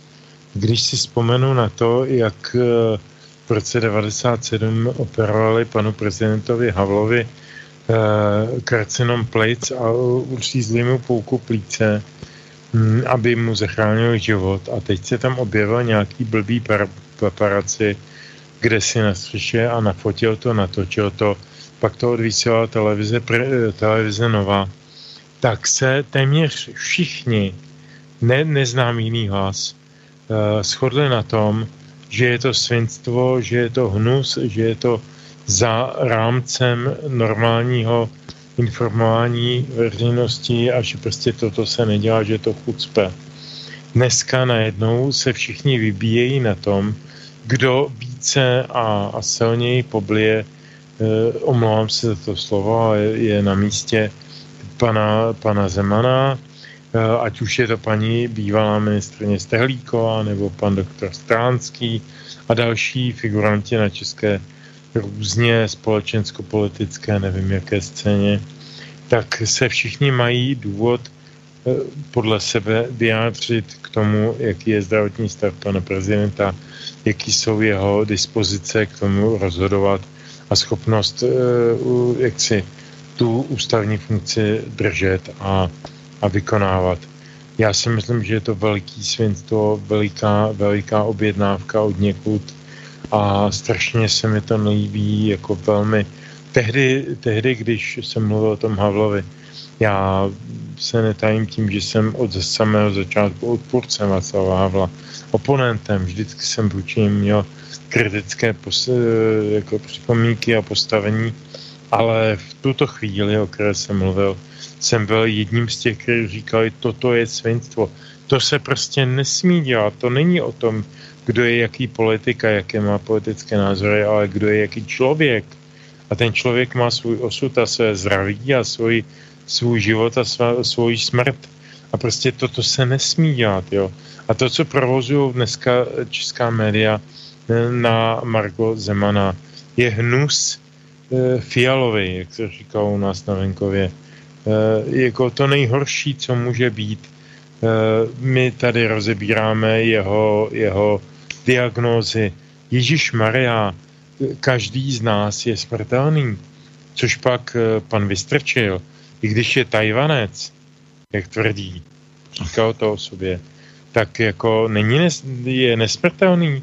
Možná, že na Tajvanu je to jinak, jako třeba tam jsou nesmrtelní, ale u nás v Čechách nesmrtelní nejsou. Takže ať jdou všichni eh, s proměnutím do háje s těma těma eh, pokusama jako, e, jako zdehonestovat Miloše Zemana, zrušit ho z jeho funkce, vy, vynulovat jeho vliv na českou politickou scénu, až Miloš Zeman e, bude opravdu neschopen cokoliv konat, tak se to jistě dovíme. Ale zatím to tak není a je prezidentem, prezidentem naší země. Já jsem to tak chápal i za, za Havla, když byl ve velmi těžkých zdravotních situacích. Prostě stále to byl můj prezident, i když jsem ho neměl rád, ale byl to můj prezident. Nikdy bych si na, na sebe neoblíkl tričko Václav Havel is not my president. Uh, dobre, Petře, ešte, ešte skôr ako Stando zareaguje, skúsim tú otázku položiť inak. Dobre, myslím, že asi sa tu všetci zhodneme na tom, že zverejňovanie takých tých fotografií, kde naozaj leží na tom lôžku v sanitke, je neetické, nemorálne. To, toto môžeme absolútne odsúdiť, lebo to nie je o ničom inom, len teda, aby si to ľudia čítali. Ľudí takéto veci to lákajú. Hej, to je senzácia, jasné, dobre, ale, ale teraz, vieš, tí Vystrčilové a nejakí ďalší, oni hovoria, že my nechceme poznať jeho zdravotný stav pre nejakú senzáciu, my to chceme vedieť preto, pretože sa Česká republika dnes nachádza v nejakej vážnej situácii, ktorú treba riešiť.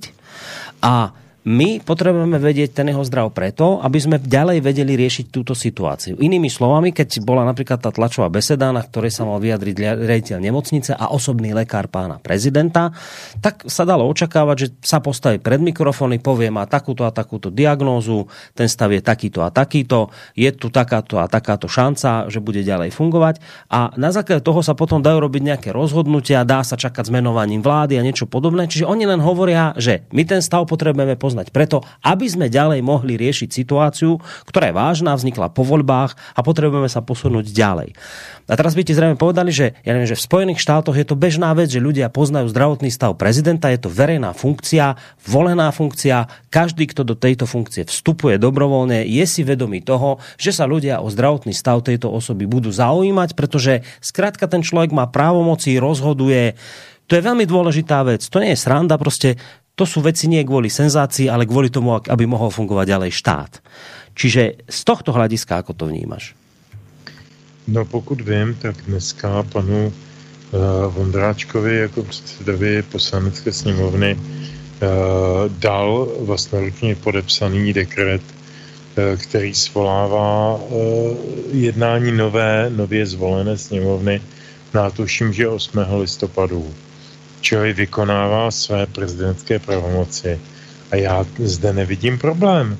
Já vůbec nerozumím tomu, nebo tak rozumím samozřejmě, jako insider, jak si říkal, jako vím, o co jde komu, ale, ale strašně se mi nelíbí, že se tady spochybňují prostě jako uh, mentální nebo, nebo intelektuální schopnosti člověka, který je fyzicky nemocný, k tomu, aby, aby eh, splňoval nějaké ústavní pravomoci. On je splňuje. On tady svolal poslaneckou sněmovnu v novém složení na určité datum, je to v pořádku, je to, je to podle ústavy a je to bez problému. On zcela jistě bude eh, se snažit jmenovat nového nebo pověřit nového budoucího možného premiéra ať už to bude Babiš nebo Fiala, to je celkem jedno. Uh, sestavení vlády, to, to je jeho pravomoc, jeho povinnost a uh, on se jí zcela jistě nevyhne. Uh, takže já nevím, co tady, co tady jako teď řešíme nebo jako čím se zabýváme. Já v tom pra- problém sebe menší nevidím. Dobre, Stando, jednak teda tá otázka na teba, vôbec ten morálno-etický rozmer a potom tento funkčný rozmer, že teda štát musí fungovať, musíme poznať prezidentov stav a potom podľa toho sa zariadiť. Ako to vnímaš teda ty? Je to už zahranou to, čo sa teraz deje, alebo nie? Je to, je to normálne? No tak zahranou to je samozřejmě, ale nicméně eh, veřejnost má opravdu právo na to vědět, jestli bylo Zeman je zdravý nebo není zdravý, protože musí plnit eh, nějaké své prezidentské role. Eh, takže v tom smyslu jsou spíš vini hradní páni, kteří tak velmi prapodivně od počátku informovali. To je spíš prostě problém politiky hradních úředníků. Ale nicméně samozřejmě vadí ta neetičnost, vadí mi to voajerství, ale pozor, tady bych byl rád, aby ta společnost se vrátila zpátky, ono už od toho vlastně počátku, od toho počátku 90. let, takové to jako daleko, daleko zvýšené míře, to, co jsme neznali do tehdy, jako fotografování lidí, já nevím, zaklesnutých v autech někde při hromadné havárii na D jednice, ty, jo, ty fotografie publikované, kde, kde všichni příbuzní a známí samozřejmě trpěli eh, těma, těma příšernostma tehdy toho rozjetého bulváru, to se samozřejmě přeneslo do té společnosti eh, potom jako nějaká norma, tak mě to od samého začátku velmi vadí, ta, ta nedůstojnost, to, to, to, to strašné dehonestování vlastně té, té posvátnosti toho zacházení eh, s tím lidským tělem, ať už tedy toho nemocného člověka, který jaksi mm, ne vlastní vinou, nebo i když vlastní vinou se prostě dostal do nějakého stavu, který se samozřejmě nemusí zviditelňovat a neměl by nikdy zviditelňovat pro všechny ostatní. Takže je to dlouhodobý trend, ale samozřejmě tady je problém v tom, že ještě navíc ta, ta pražská kavárna, nebo jak budeme nazývat tu jakoby stranu prostě protivnou eh, proti tomu Miloši eh, Zevanovi, tak ona eh, se tváří, že je morální, morálně kriteriální vlastně pro ty ostatní.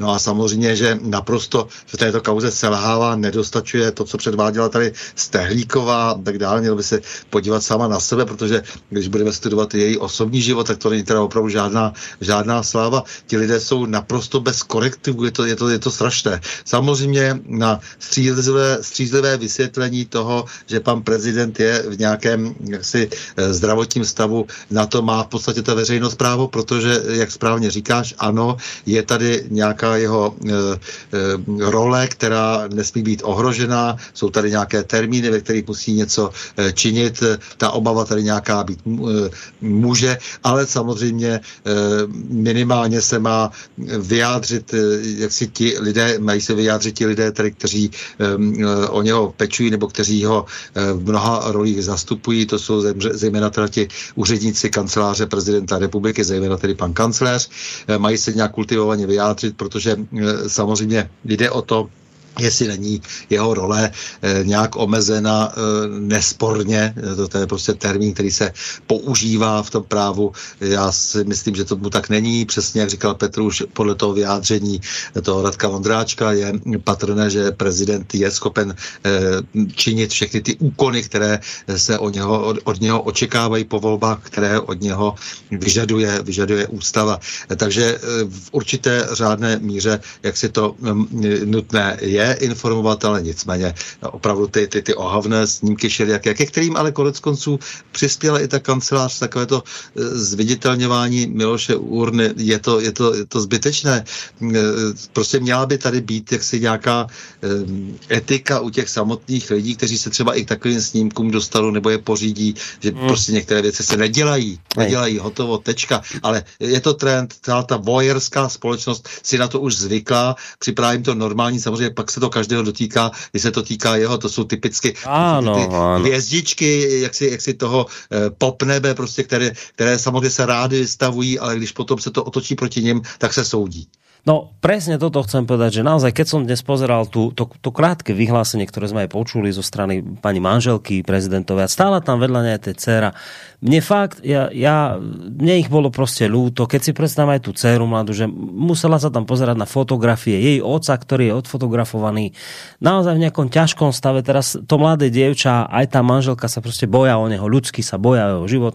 A teraz s takýmito fotkami za, zaplavia tieto mediálne hieny len preto, aby sa im proste predávali ich posraté výtlačky, tak proste je to niečo odporné, obludné, to hrozné, je to, je to keď sa pozriete na tieto dve dámy, ktoré tam dnes stáli, tak ich musí vám ich byť človeku s citom musí byť lúto. Teraz bez ohľadu na to, čo si myslíte o prezidentovi, aký je, či je dobrý, či je zlý. Proste ľudsky vám to musí byť lúto, čo tieto mediálne hieny dorábajú. Ale čo sa mi páči na tom, že nám to vznikol drobný duel v rámci tohto dualogu, kde, pozor Petře, Stando vraví, že aj hrad tu nesie značný diel viny a hovorí, veď si to počul nakoniec, nie je to tak, že by, na, že by ľud nemal právo poznať e, zdravotný stav prezidenta, nakoniec nemusím stána parafrázovať, veď poslúšiť, čo, čo hovorí. A tuto ste tak trošku odlišné názorovo, tak tuto môžeš niečo na stana povedať a ho roztrhať v zuboch, ak chceš. Já si nemyslím, že by lidé neměli znát uh, realitu, uh, včetně uh, způsobilosti nejvyšších ústavních činitelů konat své funkce. Ne, nemyslím si, že eh, by lidé neměli mít právo na to vědět, zda Václav Havel, Václav Klaus, Miloš Zeman a tedy hm, v budoucnosti eh, jsou schopni nebo nejsou schopni vykonávat svůj mandát. Eh, Václav Havel byl zvolen prezidentem čtyřikrát. Dvakrát v období Československé federace, dvakrát v období České republiky. Za to období, za, to, za tuto celou dobu strávil zhruba 50% svého pracovního času v různých zdravotnických zařízeních, eh, eh, ať už to byla ta zmiňovaná, zmiňovaná operace plic, ať už to bylo, ať už to byla operace tlustého střeva a teda, a teda, a teda. Měli jsme o tom nějaké informace? ale nebylo to nikdy eh, jaksi mediálně filtrované tak, že podívejte se, tento člověk je neschopný reprezentovat republiku, je to, je to člověk, který je na konci svých sil, je to člověk, který je zcela vyřízený a jako nepoužitelný a teda a teda. To je uh, vlastně etos, který uh, leze z těch médií, uh, médií mainstreamových zejména o Zemanovi dnes. Jde o to udělat z něj vlastně chudáka, který nám nemá už co, co říci, čím přispět a tak dále a tak dále a tak dále a, a udělal z něj člověka, který je snadno odříznutelný od toho, od té funkce, od toho vlivu a tak dále. Tady padlo jméno pana Vystrčila. Pan Vystrčil samozřejmě jako šéf Senátu je druhý nejvyšší ústavní činitel a má eminentní zájem na tom, aby první nejvyšší ústavní činitel, tedy prezident, skončil, protože v tu chvíli velká řada pravomocí prezidenta přichází na něj. Čili on se svými 160 cm eh, má pochopitelně velké ego a velké ambice a velkou touhu potom dostat co největší pravomoci, eh, jako ovlivňovat ten, ten svět a, a tu, tu, tu politiku Eh, ve svém směru. Nevím, jaký je jeho směr. Já jsem se snažil velice pozorně naslouchat jeho různým výstupům a ještě nikdy jsem ne, ne, neuslyšel ani jeden, ze kterého bych u, usoudil něco o něm jako o držitel nějakého myšlenkového konceptu. Já vůbec nevím, co ten člověk myslí. Jako kromě toho, že je tahivanec. Ale vůbec nevím o něm nic je prostě předseda Senátu zleknutí, protože zesnul bohužel pan Kubera, já tak první na řadě byl za ním pan Vystrčil, tak se stal předsedou Senátu a teď má ty ambice, protože je malý a, a má napoleonský komplex. To je zcela zjevné. E, to všechno ostatní, co se hrne na, na, na adresu Miloše Zemana, je zcela nepodstatné, druhotné, zanedbatelné.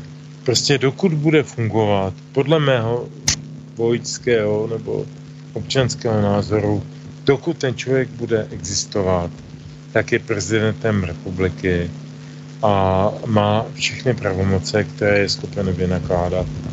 A to je celé. Dobre, dobre, tak poďme takto v záverečných minutkách na spomínané maily poslucháčov, ktoré nám tu prišli za ten čas, ako vysielame. A začne teraz týmto mailom, ktorý sa práve týka otázky, ktorú teraz riešime od Milana.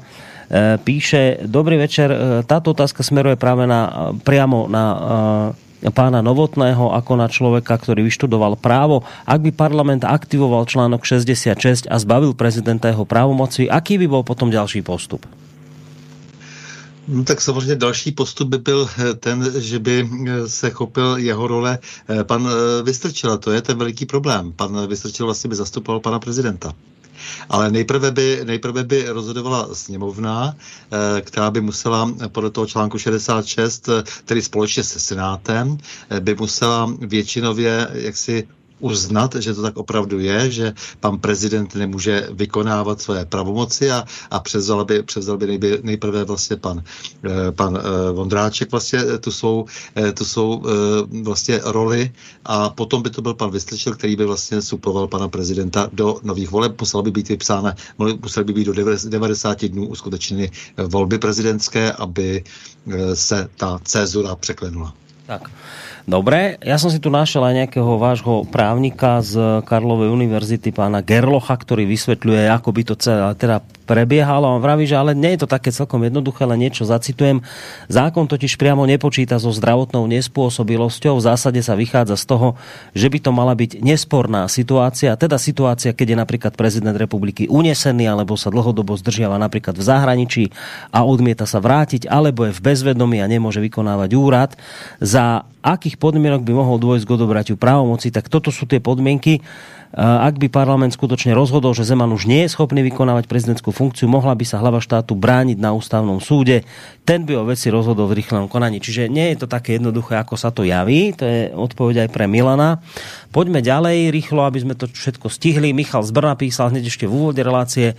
Dobrý večer, pánové. Věříte v čistotu voleb? Narážím napríklad na nedávne voľby v Nemecku, kde v řade okrsku prokazatelne bylo započítano více hlasu, než bylo oprávnených voličů hlasovali děti, mrtví lidé a tak dále. Nikdo se e, tím ale poctivě nezabýval. Proč také, když to dopadlo tak krásně neomarxisticky, tak pýta sa vás Michal Zbrna, či naozaj veríte, že výsledky volieb neboli falšované u vás v České republike? Věřit, nevěřit, je jasné, že lidé, e, kteří se účastnili aktivně těch voleb, ať už tedy e, se nechávali volit, anebo byli v těch eh, komisích volebních, takže měli blízko eh, k té možnosti, jak si vidět alespoň něco z toho e, zákulisí sčítání třeba hlasů, byť samozřejmě do mnoha věcí neviděli, tak by měli vyslat, jasné signály. Těch signálů moc vysláno nebo nebylo, nebo alespoň já o tom nevím, spíš prý nějaké jenom drobnosti. V každém případě ale je jasné, že čím jsou volby e, elektronizovanější, tak tím jsou eh, snadno eh, vlastně heknutější a je daleko snadnější, eh, jak si jimi manipulovat. To, to se ví už dlouho a ten tlak, který vlastně všeobecně směřuje na tu elektronizaci voleb, na tu digitalizaci voleb, je velmi podezřelý. Takže nikdo nic nehlásí. Samozřejmě ti lidé, kteří u toho jsou, tak by měli mít ta svá podezření, měli by mít pocit třeba nějaký zdůvoditelný, že v nějakém okresku bylo bylo odevzdáno tolik a tolik hlasů tam a tam, prostě, že si to umějí nějakým způsobem spočítat eh, na základě nějakých třeba svědectví a v finále bylo nakonec nějak, dopadlo nějak jinak. Takže nějaká taková podezření, eh, ale pokud jim nebyla nějak ve větším, eh, ve, ve větším vlastně zviditelněna, minule u těch minulých volbách tam bylo jasné, že vypadly servery na Českém statistickém úřadu a bylo to velmi podezřelé a v tom okamžiku se rychle změnily výsledky, takže to bych řekl, že byl takový, takový matatelný pro problém, to byla právě ta doba, kdy z ničeho nic najednou TOP 09 už odsouzená eh, k pod pětiprocentní hranici najednou přelezla a, někteří lidé na nevolitelném místě se najednou dostali dopředu, tak tam to podezření bylo veliké. Doposud nikdo ale nic nehlásil, těžko říci, ale jak říkám, obecně já mám velkou nedůvěru eh, k, pokračující digitalizaci a ke všemu tomu elektronickému hlasování, hmm. protože eh, ty systémy jsou strašně zranitelné, takže mm, já jsem takový staromenec na tom, že by se mělo eh, opravdu, že jsou ty lístky, které se potom nějak přenesou pod nějakou kontrolou, kde jsou zase ti lidé, kteří, jak jsme říkali, v té politice musí být furt ten spor, eh, kteří tam jdou, vlastně ty protivné strany jdou spolu to někam odezdat, tam to společně zase počítají. Zdá se mi, že to je vždycky metoda spolehlivější než ty jedničky, dvojky dvojky. No, tá otázka bola aj na teba, Petře, takže môžeš aj ty odpovedať. Do aké míry ty veríš ja... tomu, že ty výsledky boli, alebo neboli falšované? Já s tím plně souhlasím, co říkal Standa. Já nemám žádné důkazy pro nějaké falšování výsledků. Eh, každopádně se mi vůbec nelíbí trend, který eh, znamená větší digitalizaci, elektronizaci voleb, Eh, volby na dálku, to, že se tři dny před otevřením místností začal volit někde v zahraničí, eh, to jsou prostě jako věci, které se dají pochopitelně manipulovat. Mm, eh, viděli jsme to v těch amerických volbách. Já myslím, že tam u toho Bidena to, to zahrálo naprosto dramatickou roli. Nemám žádné důkazy o tom a žádné Eh, žádné nepřímé eh, argumenty k tomu, že by něco takového proběhlo teď, ale eh, obecně jsem proti korespondenčnímu hlasování, proti internetovému hlasování. Prostě není na to navštívit volební místnost a hodit ten zeškrtnutý papír do té urny. Já myslím, že to je jediná poctivá, poctivá metoda. E, máme tu potom aj maily od Juraja. On položil viacej otázok, ale na ne už bolo v tejto časti relácie, v tejto, tejto relácie odpovedané, teda pokiaľ ide o to, čo si myslíte o tej kampani proti e, Milošovi Zemanovi a takisto aj k tým zlepencom, k tomu sme sa už vyjadrili, ale je to ešte otázka, čo sa stalo s Kalouskom? Už skončila, spláchlo sa do zabudnutia? Pýta sa Juraj. Kalousek chce být prezident. Hm, tady je možná pozoruhodné, jestli můžu, jestli ještě Petr nechce něco k tomu říct. Ne, nechci, ne, to, to byla jediná... Že Kalousek opravdu chce být prezident a skutečně na to míří, takže eh, ticho, potichonku spíše pozoruje situaci a snaží se jaksi nebýt úplně v té nejkontroverznější eh, poloze, protože že prezident chce být prezidentem všech, ale bylo pozoruhodné, že mírně nadšení, tak on také trošku je v rozporu s paní eh, Pekarovou, která to po něm eh, vzala, eh, tu TOP 09 a tak jako mírnil to nadšení a docela realisticky říkal, eh, že je tady spousta lidí, kteří jsou samozřejmě proti té případné nové vládě, tak jak se rýsuje a že by se to měli všichni uvědomit, protože tady velká část lidí, eh, kteří eh, s tím novým trendem nebo s tím trendem, kterému chce předsedat Petr Fiala, takže s tím nejsou konformní, že s tím nesouhlasí, tak to bylo pozoruhodné, že vlastně docela problém realistické říkal, že upozorňuje na to, že se dále prohlubuje rozdělení společnosti. Tak to je poslední výrok, který jsem od pana Kalouska slyšel.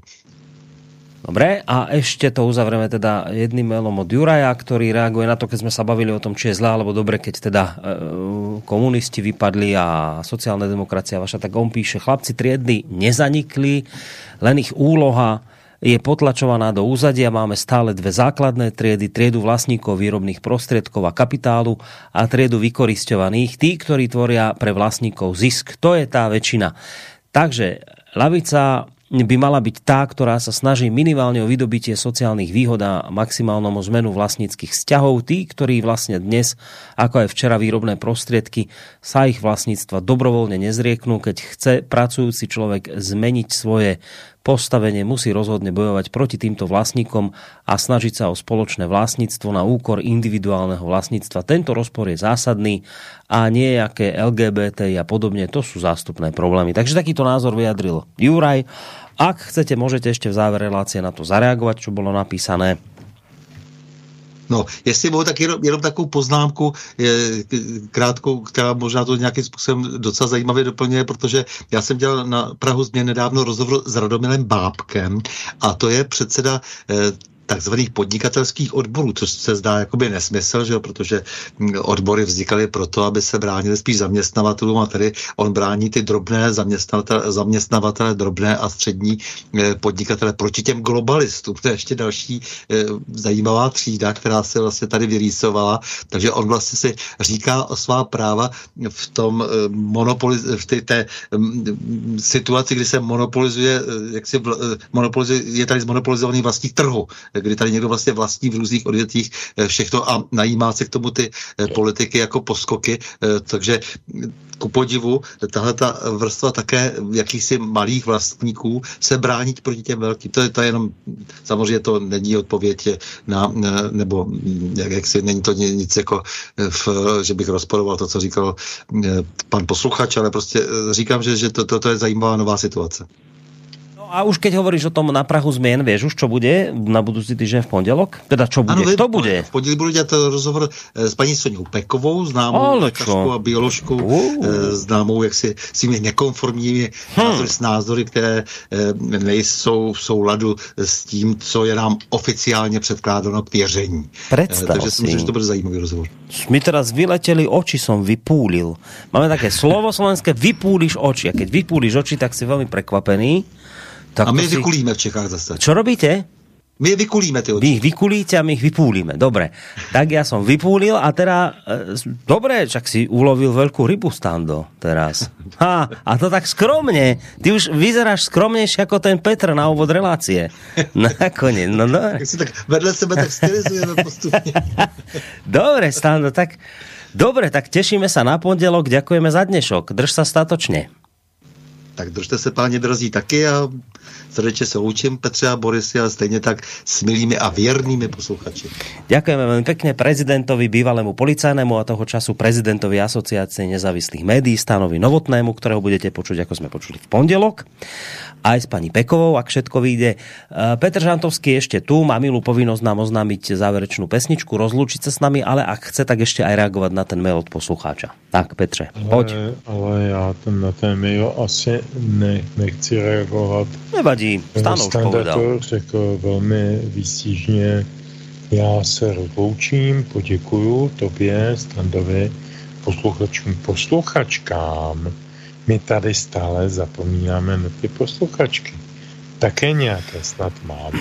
My už máme no, zostanom posluchačky doma, my už zámerne neprovokujeme takto. My je máme v srdci taky. A ještě navyše. Dobrá, dobrá. No. dobrá. Takže všem děkuju a posílám jim poslední písničku dnešního večera Jarka Nohavici, která je taková jako e, rozkročená do těch širších souvislostí evropských a jmenuje se Mámo, svaž mi můj ramec.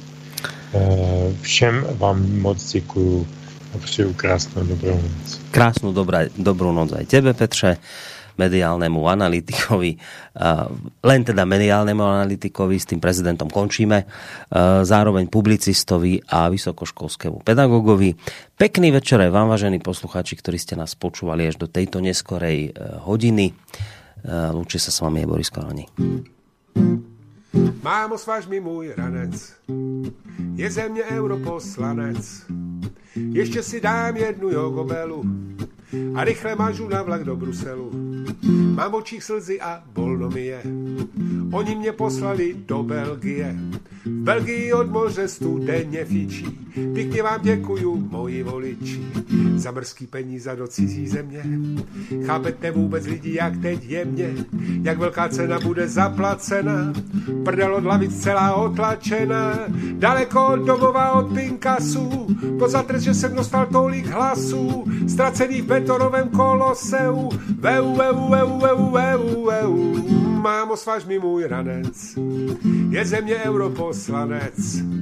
Už i ten čokl se mi směje, že jedu na pět roků na kaleje.